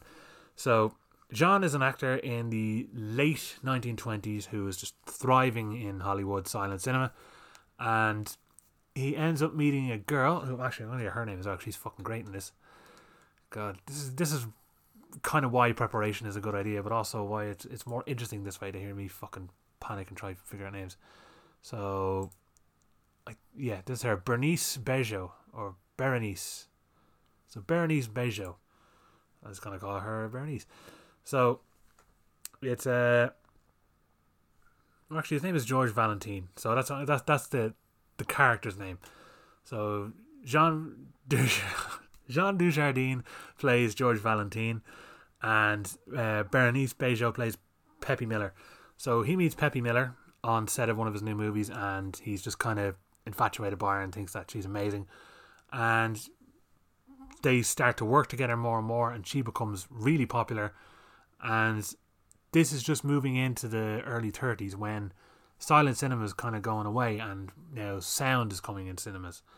And he feels a, a bit left out of the loop because everyone's progressing there, and Peppy Miller in particular is progressing in that. And it's one of these kind of his uh, glory years of passing by kind of movies. It's happened a million times before, but this one is set in this particular time and in that style. It's actually made to look like a movie of the time and they do a fantastic job. So many little details, you'd actually nearly forget that it isn't from that time if you didn't see John Goodman there. If you didn't see John Goodman or James Cromwell, who's always brilliant too, then actually Malcolm McDowell has a small appearance too. But if you didn't see all these people, you would think, okay, this is a legitimate 1920s movie. But it's not. It's a fantastic modern movie that I would fully recommend, especially if you're into that time period. And there's just. Oh, by the way, Oogie the dog is a real dog That's actually the stupidest sentence I've ever said. But Oogie the dog is a dog that was hired for this movie, who was just fucking brilliant. He's one of the best dog actors I've ever seen. and uh, he's so good. In fact, he has his own little spot on the Hollywood Walk of Fame. Um, unfortunately, he died a couple of years ago, but at least he left a great legacy behind with a performance that should have got him an Oscar, I think. So, best uh, best actor, Oogie the dog. So, the artist from 2011. I really enjoyed it. I it's not that I don't think it's a masterpiece. I thought it was really, really good, but I didn't I didn't love, love, love it the way a lot of people did. I still gave it one love. So, the artist from 2011, fully recommended. Um, after that, going back to all my fucking windows here. Oh yeah, I finally got around to seeing Bad Boys for Life, and like I said before, the first Bad Boys movie on a rewatch was kind of a letdown or a fairly big letdown. Second one I actually quite enjoyed on a rewatch, so I thought this would be a good balance of the two. I was wrong. This was a huge fucking letdown for me. I think the, whoever the director is, I don't remember his fucking name. I'm not going to go arson through list again here. Um, he tries to emulate Michael, not Michael Mann, what's his name? Michael Bay's style. And what you will about Michael Bay, but he has a very distinct particular style that really only he can do. And this director tried to do the same thing and made an arse of it.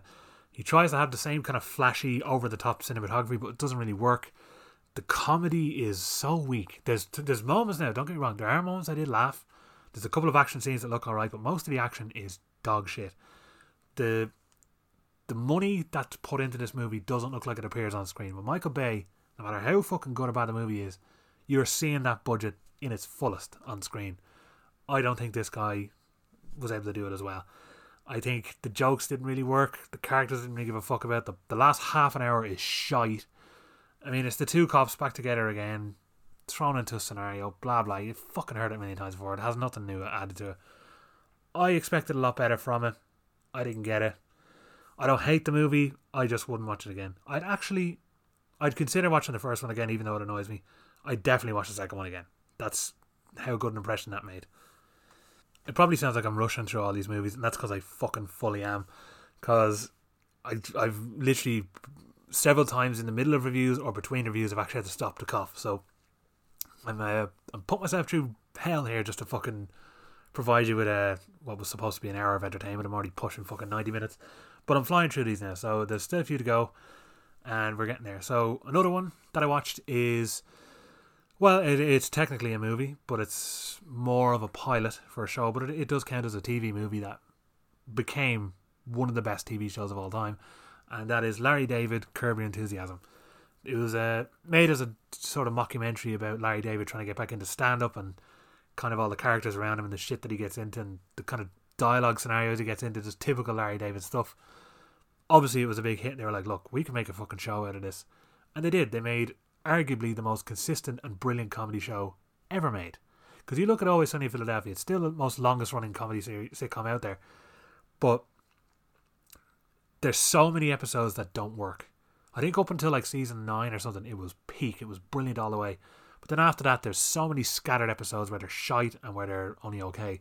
Some are brilliant this show, I don't think it has ever been a bad episode of Curb Enthusiasm. It is consistently gold, start to finish. Even if some episodes aren't as funny as other ones, it is still top class.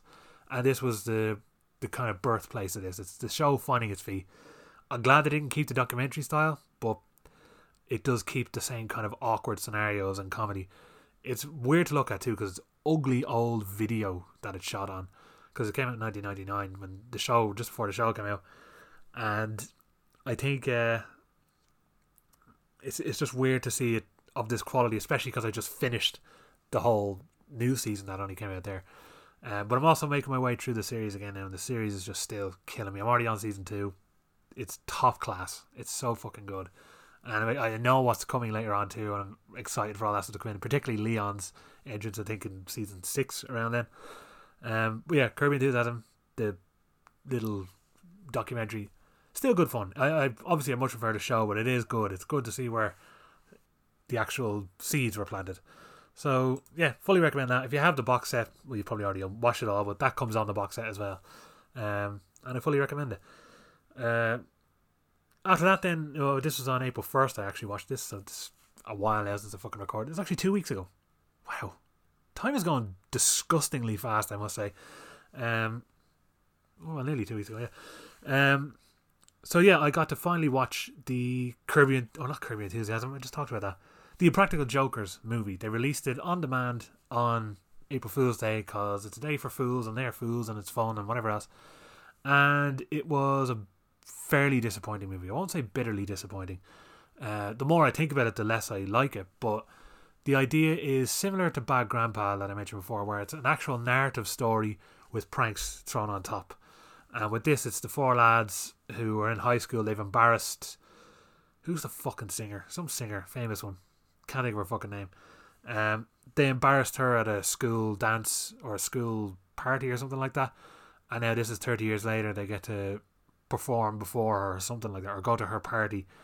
And it's about them on a road trip down to her party, and along the way, all the pranks and shit they get up to.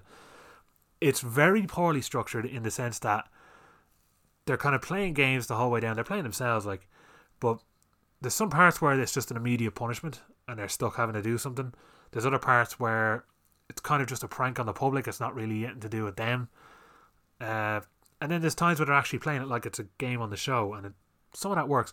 Some of it's really good, some of it's kind of shite, and there's way too much time given to the overarching plot, which is boring as fuck.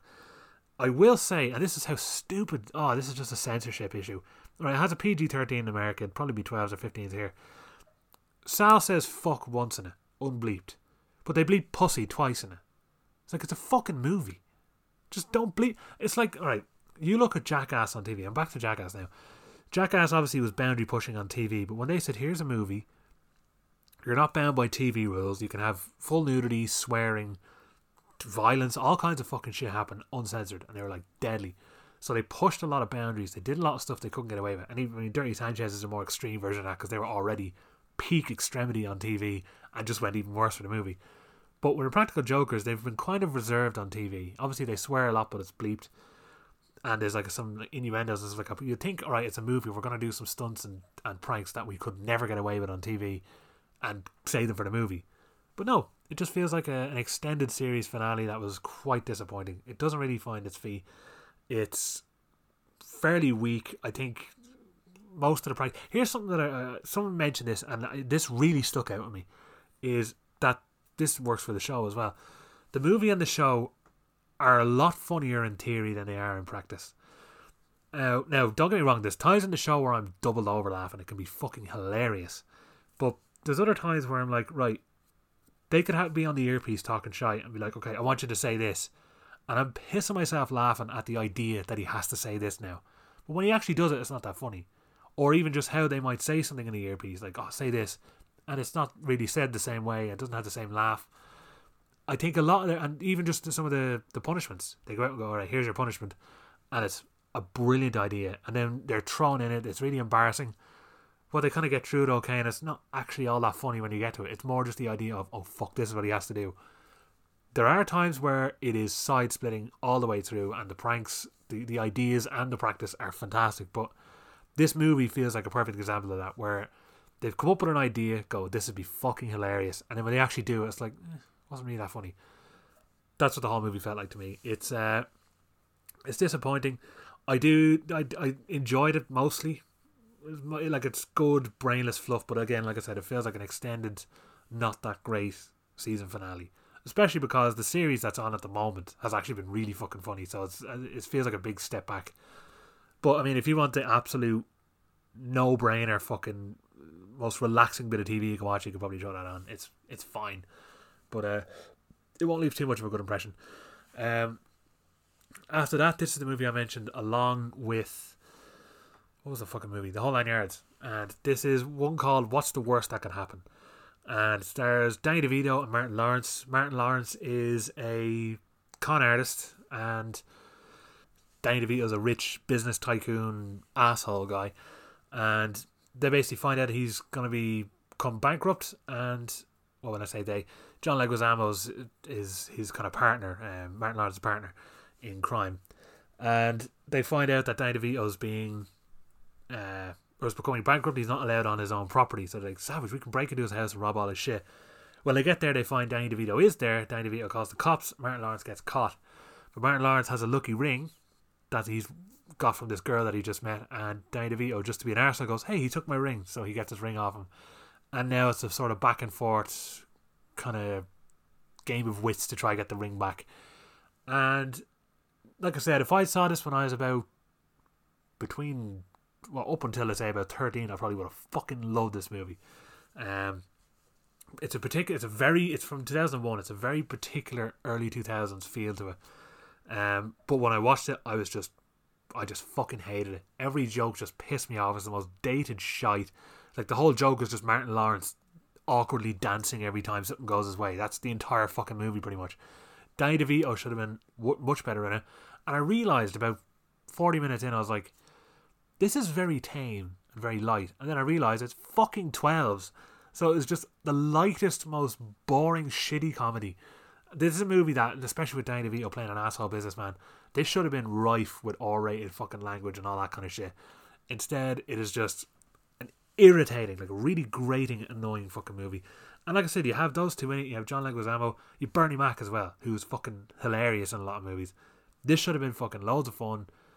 I could see why people would enjoy it, but it just felt too corny, annoying, and just such obvious shitty jokes. Like this is a movie literally aimed for idiot children. So of course I'd have fucking loved it back in the day. But right now it's a lot of bollocks. So what's the worst that could happen? Evidently that film. Um, I also got to watch a movie that I think is unfairly treated.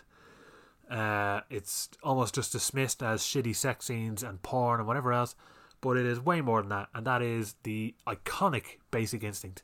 Hadn't seen it in years, so I fucking would love to watch that again, and it definitely holds up. Now, there's loads I didn't remember. I watched it on TV years and years and years and years. I was quite young watching it.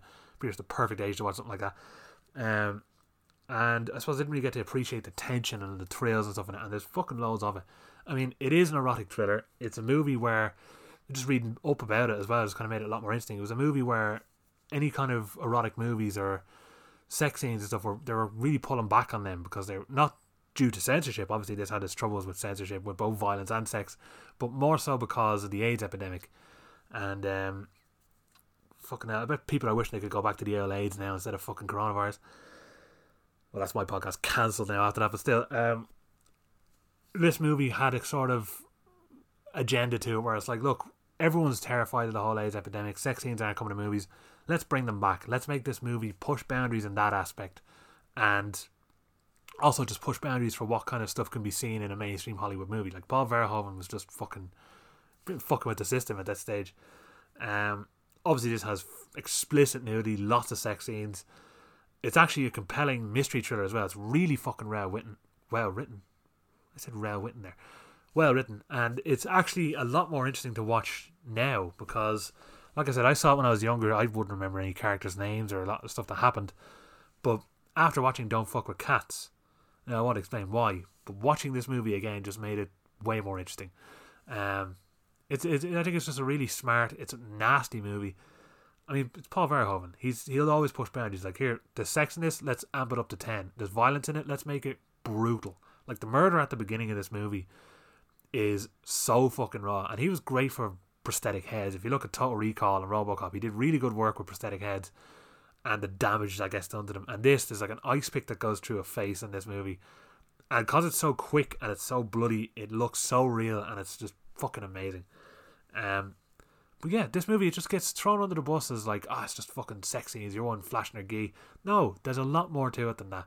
There's great performances, both from Michael Douglas and Sharon Stone. They're both fucking fantastic in it.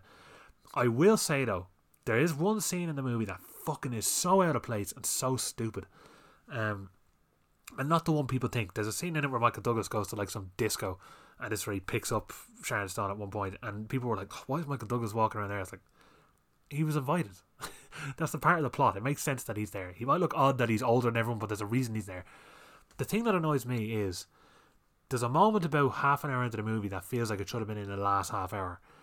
And it's when he first kind of finds out about Sharon Stone, he's like, I'm going to tail her for a bit and see what I can kind of find out about this girl.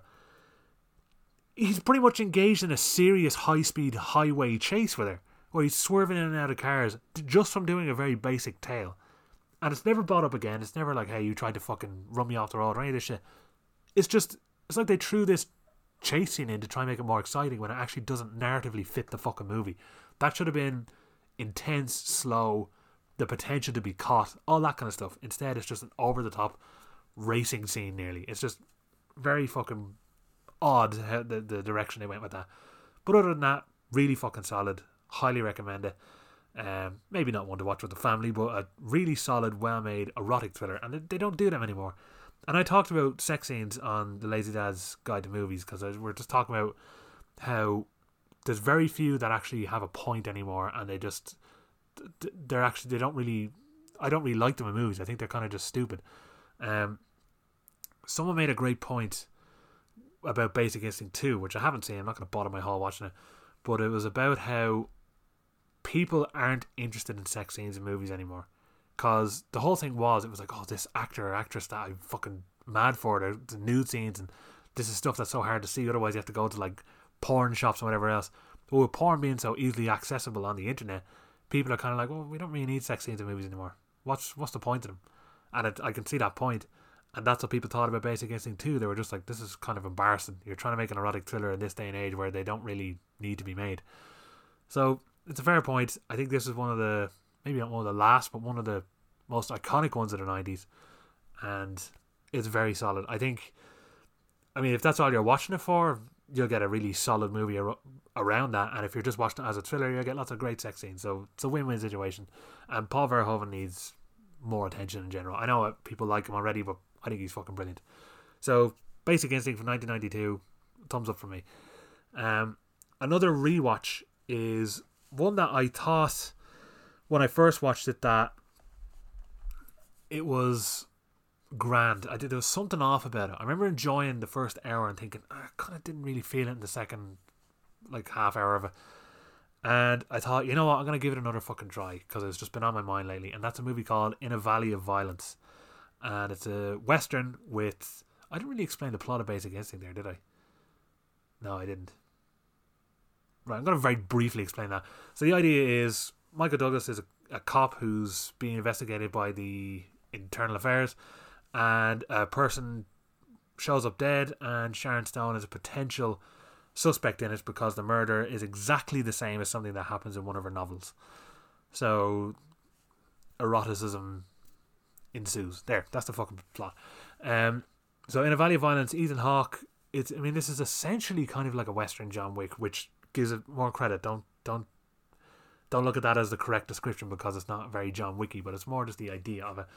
Um, but Ethan Hawke, he's just a wandering cowboy who left the military and is just kind of on his own way. Goes into a small town, gets into an altercation with some thugs of the town, and they decide to do something horrible to him, and he wants to go get revenge. But that puts him head to head with the town sheriff, played by John Travolta, who's actually great in this movie and it's uh, an interesting kind of revenge movie that sort of got. See, this is the problem, right? I, having rewatched it, there was more stuff I loved about it this time. First of all, shot on film looks fantastic. The opening credits are done in a proper Man with No Name trilogy style, more so like a fistful of dollars more than the others. Although, I have to try and remember them all now. I haven't watched those movies in a while, but of those of those trilogy, that kind of opening credits really well fucking done. Um, but the movie is it's a strange one because it goes in a, an odd direction. I think it's really like strong, tense, well written, excellently fucking filmed movie up until about an hour, and when the revenge kicks in, is like the first kill is like great, but after that it's kind of like it tries to inject comedy, and it doesn't feel earned. Now I mentioned I was talking to someone about this the other day. Cold in July is a movie that, for the first hour of that movie, or 40 minutes or so, it's a really tense thriller. And then it kind of flips around and becomes an almost crime, dark comedy. And it works brilliantly. It, it works in the same way that From Dusk Till Dawn, total change in tone and atmosphere and everything else. It worked in those movies because it felt earned, even though it's a surprise. With this movie, it felt like they had one simple direction they were going in, and then very last minute they were like, "Oh, by the way, it's actually kind of a comedy now."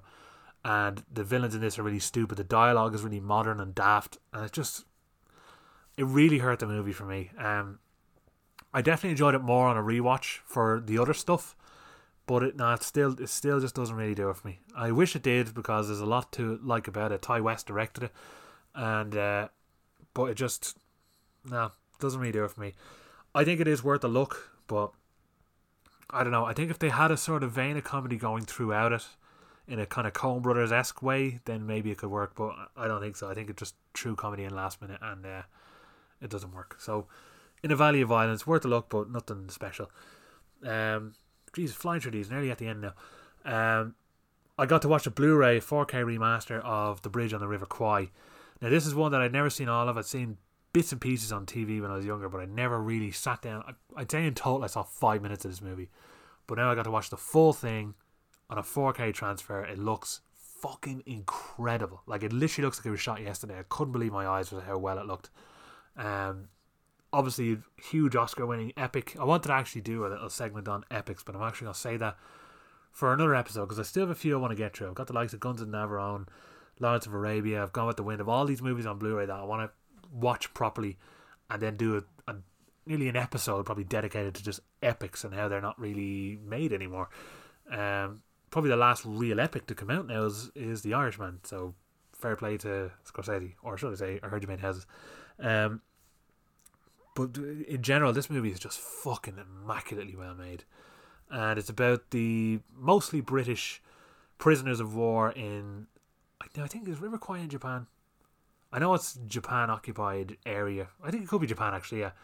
Um, but they're basically forced to build a brig, brig, a big bridge for a train to come by. So a train track essentially, and it's about them rebelling against the commander who's in there because he's not going by the Geneva Code, and they're basically very. It's so British and by the book and all this stuff, and it's a really interesting idea of is there such thing as being too by the book? Because the effect it's having on your men by not complying with what's going on here is actually worse for you. And all these different things that are going on throughout it it's pushing three hours I think it's two hours 40 minutes. It's just perfect Owlad movie. That's actually another thing the idea of epics and Owlad movies I'm going to do a full episode dedicated to Owlad movies and epics that's going to be a, a future episode down the line when I when I rewatch or catch up on ones I've never seen and just make a full Owlad episode because it's a very specific kind of Owlad movie.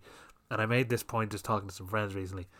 This is the kind of movie you would watch at 1 p.m. on a Sunday, whereas the other kind of Owlad movies are like Sorcerer or something like that.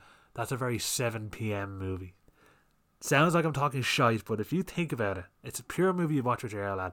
This is they they are the time zones for Owlad movie watching. Perfect stuff. And actually, there's a, there's another time zone. This is probably about 10 a.m. and this would probably be a film noir movie. I'll explain the, the, the logistics of Owlad movies another day. But Bridge on the River Kwai is just an example of just how movies nowadays are kind of, in general, just not as well made as before. Like, now, it sounds unfair to say that, but you just look at movies and think, like, the, the fucking production design that gone in, that's gone into these movies is absolutely staggering. There's like this is shot in Panavision as well. I think it was shot in 35 but blown up to 70, but it just looks the scope of this fucking movie. Like there's so much in the frame, there's so much detail, there's so much going on. The cinematography is perfect. The score is amazing, the acting is brilliant. It's so deliberately paced. And these things would all just feel so rushed and forced nowadays. It's just so satisfying to go back and watch these. And this is 1957 as well. And the colour is everything about it is just incredible. I really wish now, it sounds unfair to say it, because there's so many fucking good movies out these days. A big, huge scale, top directors doing this stuff. But I don't know. I just there's something about all the movies that I'm just looking at them going like, the quality, the standard of all their movies is just so much fucking stronger. Um, and this is this is no different. This is a fucking phenomenal movie that I fully recommend. If you can see the Blu-ray as well, it is just immaculate how they fucking put it together. I don't even know how you could remaster it further, to be honest. I fully recommend getting onto that and watching it because it's just amazing. But you have to watch it on the the Owlad hours. That's the that's the rules. Um. So yeah, Bridge on the River Kwai, fucking superb movie. Um. I also got to watch another Blu-ray that I've had sitting here for a while now, um, which came out was it last year? I think it was. There, there was a Eureka started doing, which by the way, I really want to talk about Eureka at some stage as well, because fucking hell, like the idea of masters of cinema doesn't really mean fucking much to them. I mean, look, the Stigmata is released by Eureka Masters of Cinema. I mean, get your fucking head out your ass. Stigmata is a pile of shite. Um, But it's weird. Like I mean, I love, I absolutely love Fright Night from 1985.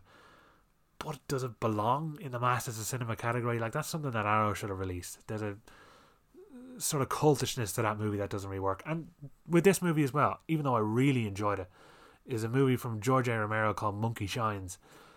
That's a movie that really should have actually been released maybe by Arrow or someone like that. Now it's a lovely box set, lovely release, loads of extras. It comes with an alternate ending and deleted scenes and all. The alternate ending, by the way, is the corniest fucking shit ever. Um, but it, like it's it just feels like a weird label to release it. But the movie in general, I thought was terrific. It follows don't know fucking actors. Ugh, I'm gonna get his name because he's actually really good. It's worth mentioning. Um, this actor is called Jason Beige. Beige.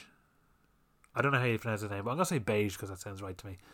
Um, but Jason Beige, he's fucking brilliant in it, and he's plays a guy studying. I think he's studying to be a lawyer. He's in college anyway, but he's out for a jog when he is struck by a truck, and he is paralyzed from the neck down completely, and he's kind of just hating life as it is. And he has a friend who works in a lab, who has been doing tests on monkeys, and he decides I'm going to get this guy one of my test monkeys and train it to be a helper monkey so he can basically help around the house. But the tests he's running on the monkey are starting to have very strange, possibly supernatural effects on both him and his friend who is paralyzed. That's about as much as I want to say about it because I think this is a very fucking solid psychological thriller. There's some fucking toe curlingly tense moments in this movie. A lot of it's kind of stuff that I'm looking at, like how the fuck did they film it? Like there's a bird standing on a guy's face looking like he's going to peck him in the face, and I'm thinking, how the fuck have they trained this bird not to pull his eyes out? And stuff involving syringes and just really tense, really interesting ideas, especially when they bring the supernatural elements into it. Because it kind of reminded me of Altered States in a in a way with that. But this, I was sure, was a Stephen King story. It doesn't seem to be, but this is exactly the kind of thing Stephen King would write, and I just think it's fucking top class.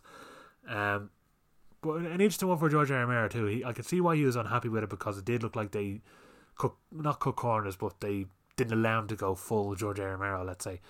Um, but also, Eureka released The Dark Half as well, which is another George. R. Romero movie, and that's actually based on a Stephen King story, which I thought was another fucking great movie. But it's interesting they chose those two movies to release on that label. But I don't know, it's probably all rights related stuff. I think maybe it's MGM. I don't know. Um, but yeah, really fucking solid. Really enjoyed it. It's uh, it's different though. I think I think people might expect a more full on horror. This is more psychological thriller with elements of horror in it, but I think it works really fucking well. I thoroughly enjoyed it, and the Blu-ray's fucking lovely too. You can get it cheap enough, so well worth keeping your eyes on that. So Monkey Shines. Um, moving on to the last two now. One of them I want to, I suppose, it's it's an odd one to talk about because I saw this once when I was maybe seven, eight, around that time. I had the DVD as well, which I never rewatched.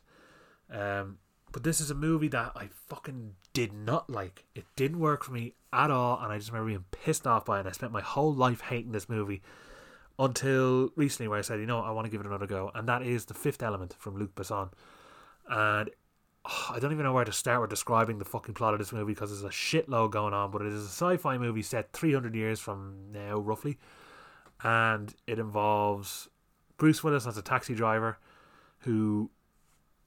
Oh, God, actually, I don't even know where to start because there's a lot leading up to that. Um, Gary Oldman's a bad guy, and he didn't like the film.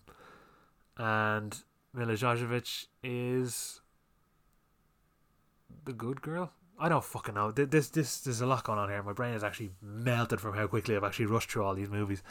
Um, but it's right. It's kind of a it's a it's a a war is coming to Earth that was prophesized over years and years, and there's these mystical stones that can prevent this from happening with the help of the fifth element, which is embodied in Milla Jovovich and she ends up in Bruce Willis's taxi, and now he must try find the stones and use her to fight against this evil.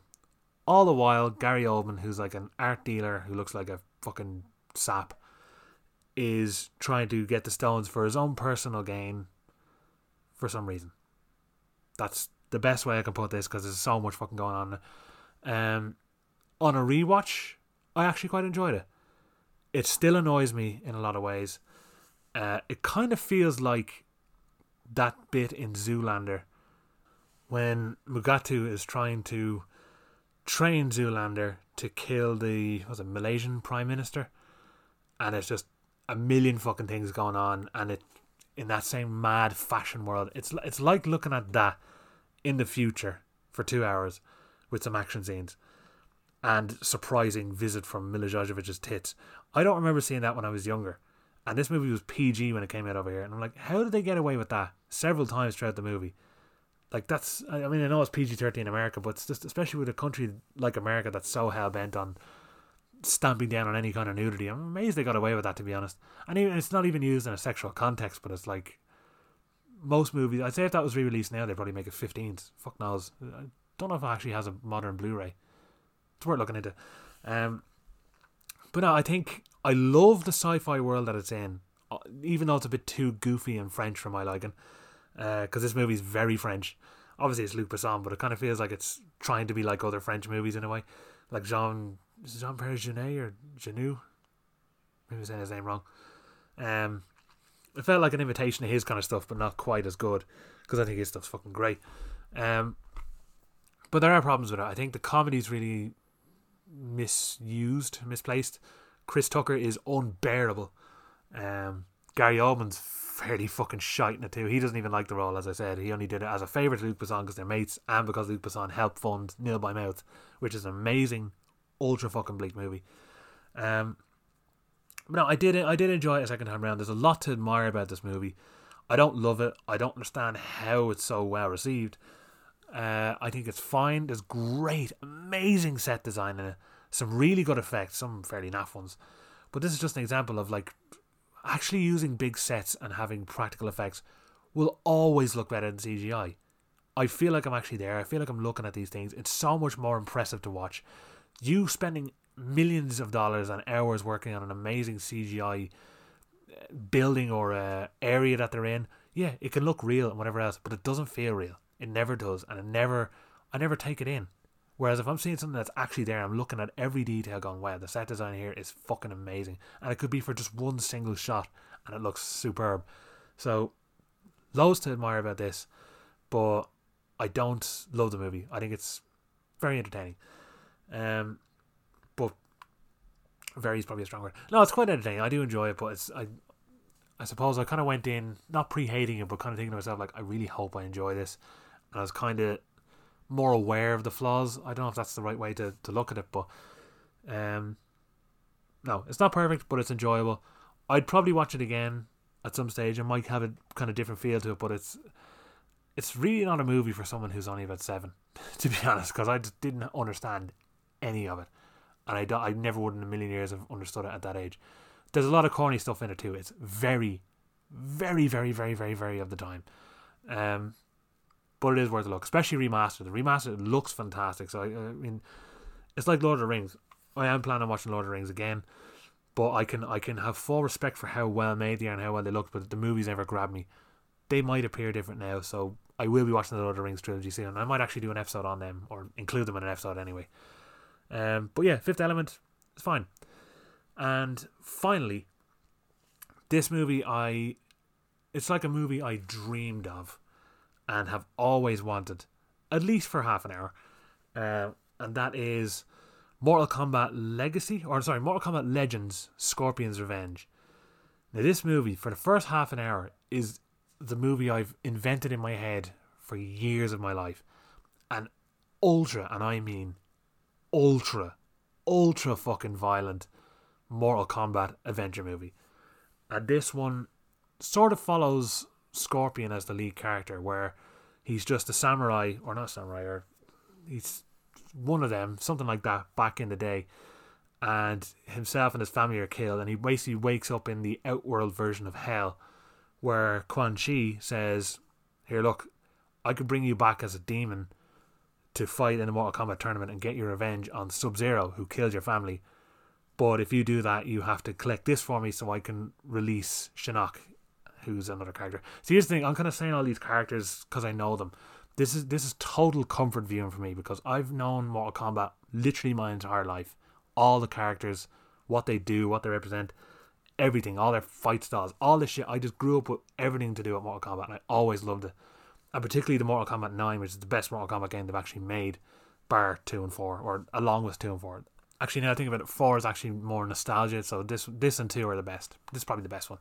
Um, so I know everything to do with Mortal Kombat inside and out. So to get to to see this and know all the characters, it just means I'm kind of like, oh yeah, there's them. There, there's Motaro. He's popping up in the background there. I know all these actors, or not actors, characters. So he basically gets sent there to fight in the tournament. But once it actually gets to that point in it, a lot of it is just kind of like a poor remake of the 1995 Paul W.S. Anderson Mortal Kombat movie, which I love. But it just feels like they, they took a lot of the stuff that happened almost scene for scene in that movie and put it into this. And I'm kind of disappointed with that. Once it gets to the actual fight scenes as well, between the characters that you know about, like it's Johnny Cage versus Baraka, they fight for maybe two seconds and it's kind of over. I'm like, geez, they really rushed that. Liu Kang fights Kitana, it's kind of rushed and over. Sonya fights Reptile, that was probably the best fight, and it's kind of over. You, have all these characters that you know so much about, and you're expecting a lot more. Like this felt like something that could have actually been a series or like a three-hour movie where they really get into it and have a lot of time dedicated to these fight scenes. But it just seems like they threw them together and had them. Like everything felt really rushed. For that first half an hour, forty minutes, it is brilliant. As everything I've always wanted from Mortal Kombat. I was like, this is so, so violent. It even has the X-ray special effect that you see in the the games that they brought out now. For when you're like snapping an arm, there's like an X-ray of it snapping, like in uh, what was it called, the Street Fighter that movie from the 70s with Sonny G, but that kind of invented that idea and it was done really fucking well. But this, it, uh, I don't know, it didn't, it didn't live up to what it should have been. There's a lot of great stuff in it. It's, as I said, there's a lot of familiar characters and stuff like that, so it's really enjoyable to watch. But I kind of spent a lot of it going, oh, they could have done that a bit better. That fight should have been better. And I've seen all this before. So, I don't know. I, I enjoyed it definitely. I think the first half hour, as I said, is brilliant. And then after that, it's kind of just good. So if you want something that's solid, ultra gory animation, then thumbs up for me. What I will say though is that this should have had, like the the animation studio behind this and the the kind of mind behind this, definitely should make a fucking a Doom animated movie. That would be fucking amazing because there's a whole point in this movie in the outworld, kind of hell vision, uh, that is basically like Doom. So I know they could pull it off and do a good job of it. Um, so yeah, Mortal Kombat Legends. Is that what it is? Yeah, Mortal Kombat Legends, Scorpion's Revenge. I definitely recommend it. If you're a Mortal Kombat fan, I'd say you're really gonna enjoy it because I did enjoy it. Um, I just felt I just I guess I'm a bit let down because I know where they could have gone with it, where the the actual narrative quality was weak, but the animation and the violence and everything else was top class. So it's a uh, it's a bit middling in that sense, but I think if you're, I mean, if you've never watched Mortal Kombat, this will probably be one of the most thrilling fucking things ever. Like it's it's really well done. It's really great fun, and uh, yeah, I think uh, it's a good companion piece to the the later entries of the Mortal Kombat era. Let's say. Uh, plus, Jennifer Carpenter plays Sonya Blade, and Joel McHale plays uh, Johnny Cage. Is a perfect choice for that kind of asshole. Um, and the guy, I don't remember his name, but it's the guy who actually does the voice of Goro in the 1995 movie, does the voice of Goro in this too. So that was a cool little uh, sort of bonus bit of trivia. But yeah, I actually think plot wise, if they could even make, well, you probably don't even need to. The plot of the Mortal Kombat 9 game is actually the best Mortal Kombat plot I've ever seen. It perfectly wraps around all the characters, gets them all involved, and actually explains why they're on Earth and why they're in Outworld and all this kind of stuff. It's just fantastically done. So I'd actually recommend fucking playing that game all the way through on story mode. Or there could be a YouTube compilation of it, but you kind of need the fights to make it work. Um, so if someone could just edit that really well, then maybe in for a treat there. But Mortal Kombat Legends, Scorpion's Revenge, very solid as a Mortal Kombat fan, but uh, did need a bit of work.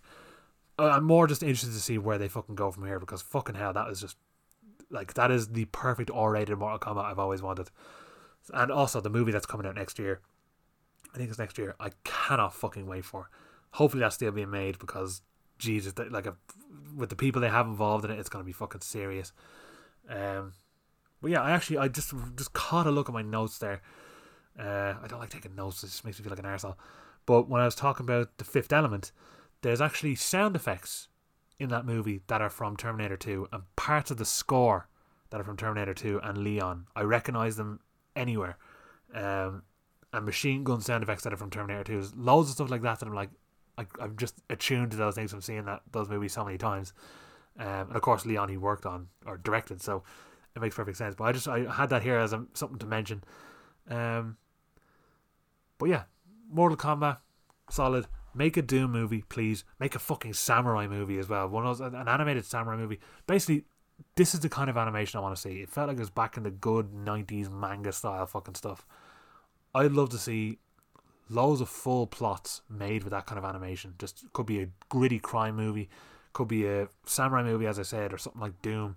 Taking properties that we already know and making something deadly. Even a Hitman fucking movie like that would be savage. So if they could do something like that, it'd be great. But I'm uh, I'm rambling here.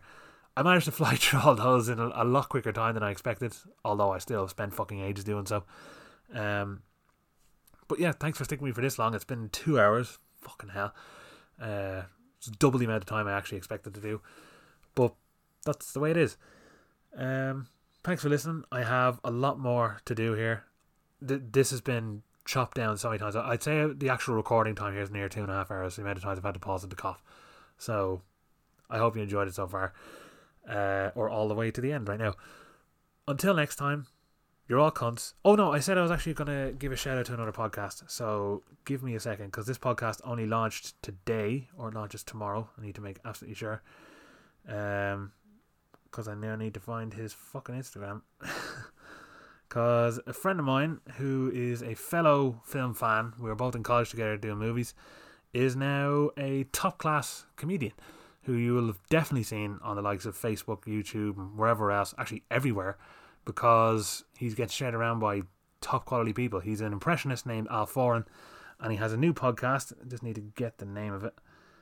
Um, the Impressionable Hour with Al Foran. Now, I think it's going to be on Facebook and YouTube. I don't know if he's going to go for the likes of Spotify or anything like that yet, but do keep an eye out for it. Do keep an eye out for him. His stuff's fucking hilarious. He does some of the most convincing impressions I've ever heard. So if you want to see those, then check it out. So the Impressionable Hour with Al Foran. Listen to that. You're all cunts. Goodbye.